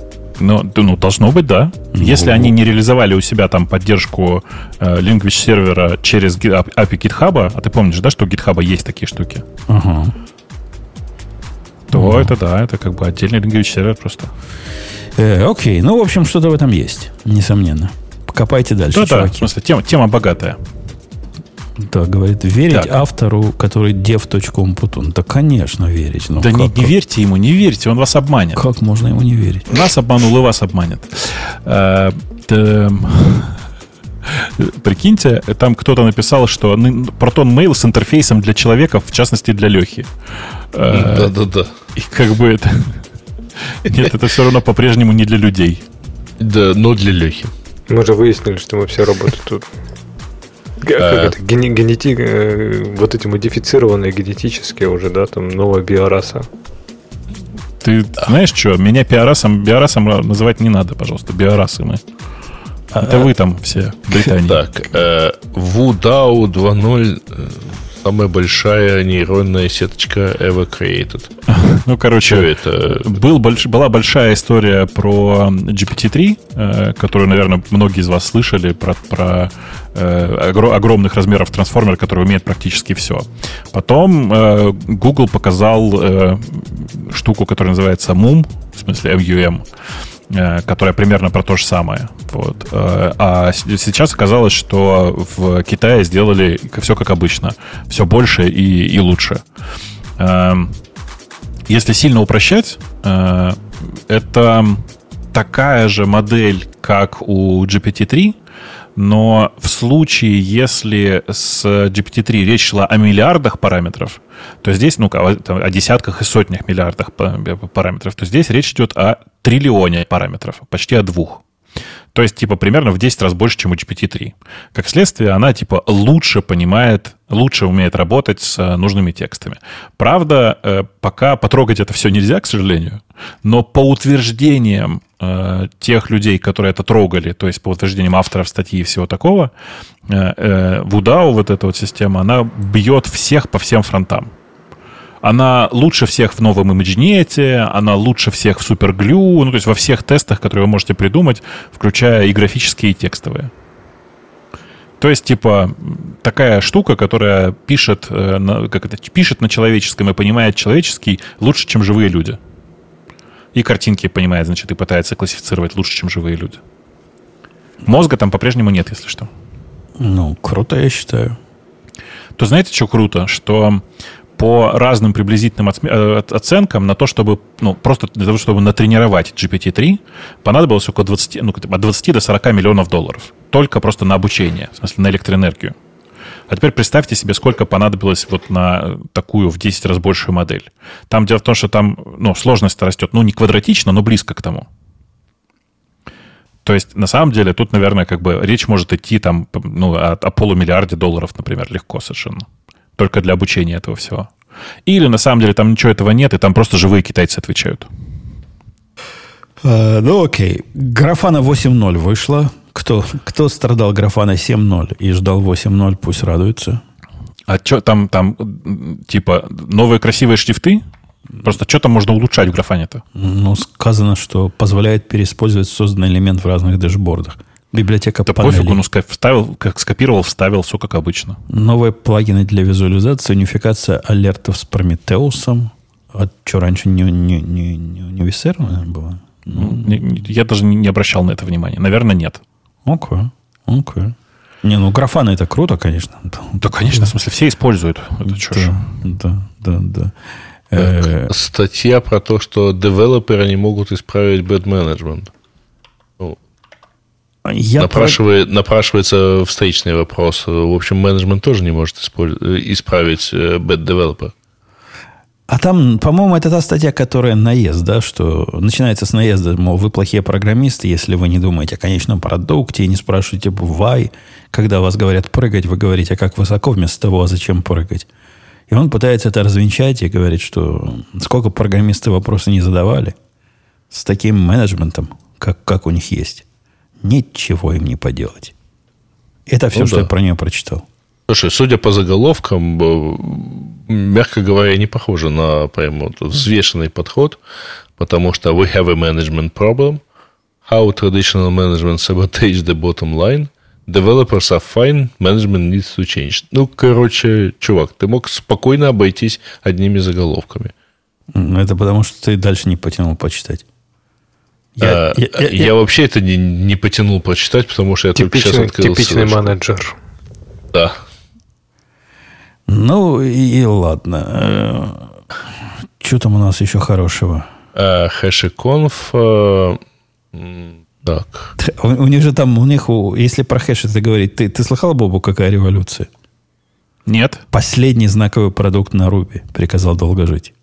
Какой? А ну, какой у них был последний? Ну как, ну как, самый главный на Руби продукт. Ты, ты Вагрант? Вагрант. Теперь переписали на Go. Серьезно? Честное слово. Так просто он кому, кому нужен-то он в современном мире, Вагрант-то? Ну, это, конечно, хороший вопрос, кто им еще пользуется, но, тем не менее, их главный сказал, да, вот мы переписываем, а если честно, уже переписали, и счастливы-счастливы, но будем совместимы и с прошлыми рубевскими конфигами какое-то время. Так, ага. если, если идти прямо наискосок, э, Fastmail э, закрыл регистрацию русских IP – а, ну там, как обычно, пришел Роскомнадзор, IP, говорит, от вас там это террористы, э, и вообще переносите все в Россию. Они сказали, ну, короче, раз так, так мы вам больше, как, как это, э, комсомолок в баню больше не отправим. В смысле, больше мы из России а официально пользователя не регистрируем. можно и билет на, на стол положить. Да, да, да, да, именно оно, именно так. Ну, в общем, короче, да, Fastmail теперь нельзя зарегистрироваться из России, пользуйтесь для регистрации VPN, и дальше все работает. А что за манса с новой версией Яндекс Поиска? Я зашел на нее. Она, она как старая, только сама ответы дает, да, до того, как ты дописал вопрос. Это так и было. Оно всегда так было. Тогда я не знаю вообще, что в ней нового. Ну, Не, ну, короче... ну там под капотом много нового, под, э, видимо. Слушай, на, ну, по... ну, come on. Забейте. В поисковых системах сейчас все так уже хорошо устроено, для потребителя, что ты на самом деле не видишь разницы между старым и новым. Не, ну, и для того, чтобы тебе рассказать, что мы стали лучше на 0,02%, приходится запускать новую промо-страницу или раскатывать масштабную рекламу. Вот Под, такая история. Подождите, в списке подка- подсказок по слову Умпутун появилась новая подсказка. Раньше не было. Какая? Умпутун пробел енот. Э, ну, извини, ты раньше про енотов рассказывал? Я, я знаю. Я подозреваю, это про Бобуковских и енотов. Нас Нет, это про твоих. Ты это думаешь, про твоих. Про это просто начали спрашивать про енотов. Но э, э, мне, вы знаете, что интересно? А почему, почему разработчики Яндекса экономят э, аккумулятор? В смысле? А, посмотри, вот в тех, в тех скриншотах, где вообще есть верхняя строка, там почему-то аккумулятор показывает, что iPhone находится в режиме энергосбережения. А, так так красивее, просто желтый цвет. Фирменный. Ну да. Э, я сейчас только посмотрел, что вообще говоря, в большинстве случаев этой строки вообще нету. То есть это чистый эмулятор. Ага. В Блюмингдейле, говорит, я нахожусь, я аж Яндекс тоже потерял нюх. Ни в каком Блюмингдейле. Ну, ты понимаешь, что с высоты Яндекса совершенно пофиг, где ты находишься. Э, в Блюмингдейле или в, извиняюсь, в Напервилле. Я пытаюсь Напервилл написать. Напервилл надо Непервилл надо с «э» написать, да? Точно, Непервилл с двумя «л». О, теперь, говорит, знает. А, извини, а как у тебя иначе как-то называется город? Нейпервилл. По-русски как-то выглядит странно. По-моему, так не пишут. Ну, ну, ну ладно. Но э, нет, по-русски так, в общем, э, транскрибируется. Подожди, да. Википедия утверждает, что это город на севере США в штате Иллинойс. Ну, я понимаю, у вас у русских, как и у меня, с, с компасом плохо. Ну, какой же север США? Ну, вы что, охренели? В смысле, подожди, ну, а что ты на севере США? Не Техас? Юг, что ли? Ну, ну, и точно не, ну, не север США. Ну, ну, ну, а до, до Аляски у нас дофига до расстояния. Ну, тут так. Не, ну подожди, ну слушай, ну тут Аляску не считаем. Даже если Аляску не считать, есть много всего северного, что можно сказать север. Нью-Йорк это север США, уж такой север по сравнению с, с Напервилем, что просто вообще медведи Подожди, ходят. От, от вас вон туда севернее что, Канада? Ну, и Канада тоже, да. Я, я не хочу... Да, тебя... Если севернее вас Канада, значит, вы север США. Что ты хочешь? Ж, Жень, я не хочу тебя расстраивать, но Нью-Йорк южнее, э, чем США, чем, чем Чикаго. Фу, прости, пожалуйста. Да ладно. Да ладно. Ты что, действительно южнее? Ты серьезно тебе говорю. Я пошел посмотрел на Википедию. То есть а, ты меньше Евгений, у вас все смотри. очень плохо с компасом. Да, подожди, вот я сейчас открыла Google Maps, и как бы Чикаго вообще, да, чуть-чуть севернее. Ну, не пипец севернее, но чуть-чуть Нет, севернее. конечно, чуть-чуть. Чуть-чуть, да. Ну, то есть, когда ты сказал Нью-Йорк пипец северный, то Чикаго северный. Ладно, Бостон. Бостон тогда будет, пусть будет север США, хорошо? Нет, ну, подожди, но...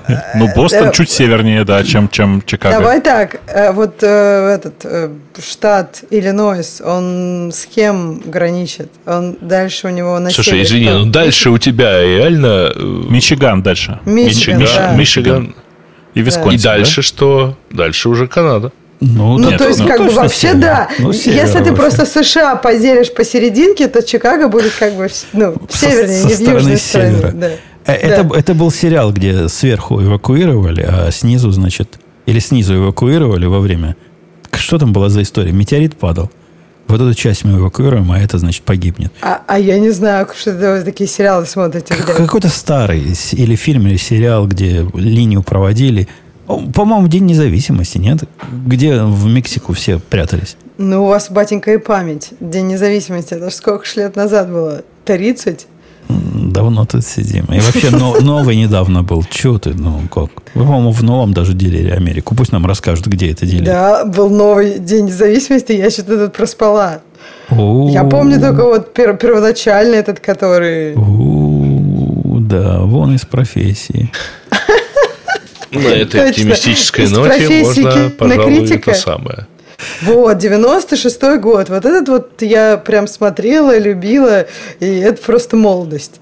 А все остальное... Был новый, который, ну, так прямо скажем, не, не, не, не совсем чтобы фонтан, но и не со всеми отстой.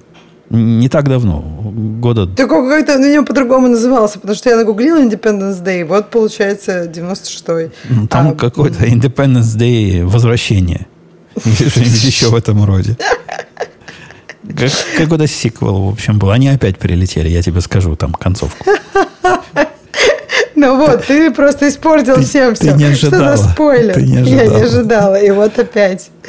Да. Давайте на этой оптимистической ноте. Вроде бы мы времени уже достаточно тут с вами просидели. Даже более чем. Давайте. Будем угу. расходиться. Леша уже тихо ушел, как сапа какая-то.